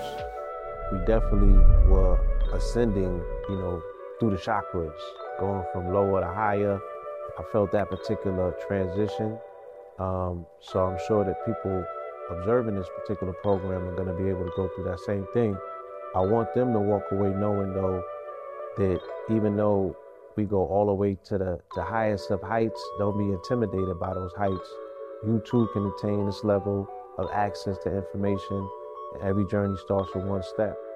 Yeah, man. You know, Blue Pillar. Uh, reason I had him on here, he a pillar of the community. He a pillar of the culture, man. He's a pillar of consciousness. He's an encyclopedia in the wealth of knowledge and information um, in all fields and ranges. I know people that head fund managers, rappers, celebrities, psychologists, doctors, all sort of different people follow the blue pill and they tap into, you know, um, the science in which he teach, which is not institutional science. You understand me? You're talking about getting to more of that crystalline consciousness to where you're talking about utilizing some of the occult methods. You understand me? And utilizing some of that gnosis and that higher knowledge. Um, and that brother is an adept in the school of higher consciousness. So I just I, I wanted to have people understand that you know you may look at one person because um, let's say what they talk about all day is financial literacy, right? And in this structure of America, and it's a capitalist society, of course, financial literacy is going to resonate. This this is the greatest movement that we've seen of it, financial literacy. But at the same time, we have to have financial consciousness. We have to have higher consciousness because if we get money without righteousness, you understand me, then we're gonna become devils because of the way that we're gonna use it. And it can be used against us as a tool to become our God. And I think that this brother is constantly reminding us to think outside the matrix. You understand me? I always say that, and I think this is a perfect way to describe blue pill in this analogy is that, you know, it, the box doesn't, don't think outside the box. Don't think inside the box. The box don't exist. You understand me? And I think that when I get to a roundabout of thinking with Blue Pill, when you try to structure it with some of the layers of angles that you've got from, you know, um, a traditional education and institutions, you're going to lose because you're going to be thinking inside the box. And even when you think outside the box, it's only compared to the box itself. But when you remember the box don't exist, then you're tapping into universal law. And that allows you to be able to stream intelligence from places that don't have to be validated because it's verified by the fact that you are the source. So I think that Blue Pill is a curator of that particular stream of thought and consciousness. I've been knowing this brother for years. We travel around the world. We've taught many different people, and I've learned a lot from him. You understand me? Um, just along the way. Anytime I talk to him, he reminds me of different parts of things that I'm interested in reality, different things that I've studied. You know, um, as an intellectual, you know, um, as a self-described scholar myself. So I think that blue pill is necessary, and especially because you know we all living in the matrix. And one of my business partners as well that I've done some great and terrible business over the years, you know, and, and we know how hard that is to find good business partners because I don't work with a lot of suckers. Initially, when I came into the community, there was no community, so I had to put foundations down. I had to start building out things. Um, building out stages that wasn't necessarily for me. You know what I'm saying? I, I, I was always wanting to find the individuals who were most prepared to do the job that needed to be done. And when I met Keys, you know, he definitely showed the, the character of an individual who knew exactly what he came to do. He was on assignment. Uh, he's always uh, been consistent with his word and his intention has been in the right place.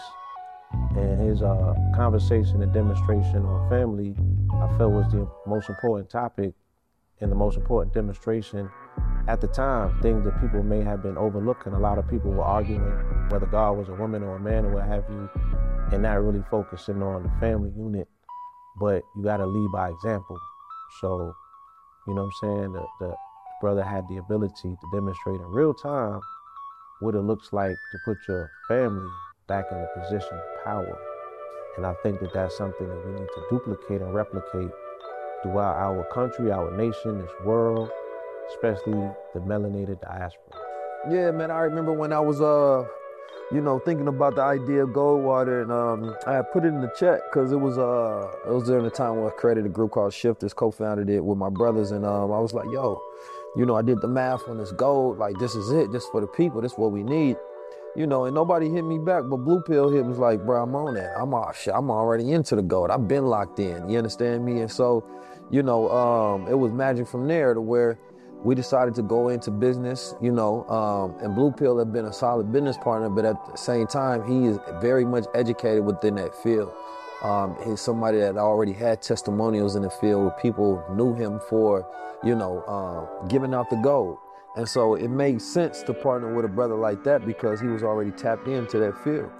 And so to find people though who will, you know, uh, allow you to consistently every time you talk to them, you will have a high level conversation. You understand me? Is rare, right? No matter what he's doing at whatever time on the planet Earth, if I have a thought no matter how out the bounds of reality I may think it is, if I talk to that brother, he's going to be an easy person that validates that thought as real. You understand me? And I think that that's necessary in reality, and why a lot of people don't go outside those bounds of, you know, uh, uh, what's accepted, because they don't have anybody to accept them. You understand me? And you know, even putting out an element such as gold as a product, you know, we built it based on the testimonial of you tell me what it did for you. And we got so many beautiful testimonials from people with all sort of ailments and used it for all sort of modalities um, that now it has become a staple in people utility within their life and their way of life. Like you need that gold consistently to keep yourself electrified. That and of course the mushrooms that we utilize from the different compounds that help with the brains and the beautiful effects that it has on my people who's trying to consistently, you know, re-energize their brain to actually work in a time when we need it the most. Because we are trying to solve a problem that the devils and the mathematicians are trying to continue to keep us yeah, from solving. So it requires us to consistently upgrade our software, our hardware, so that we stay tapped in at all times. You understand me? And I believe that that's what these tools are. You know, they're, they're, they're resources that you can utilize for higher crystalline consciousness. Tap in. To you and yours, brother Blue Pill Report, live and direct. We are here High Level Conversations. I'm with your host, brother 19 Keys. I'm 19 Keys, and this is High Level Conversation. Tap in with the guy.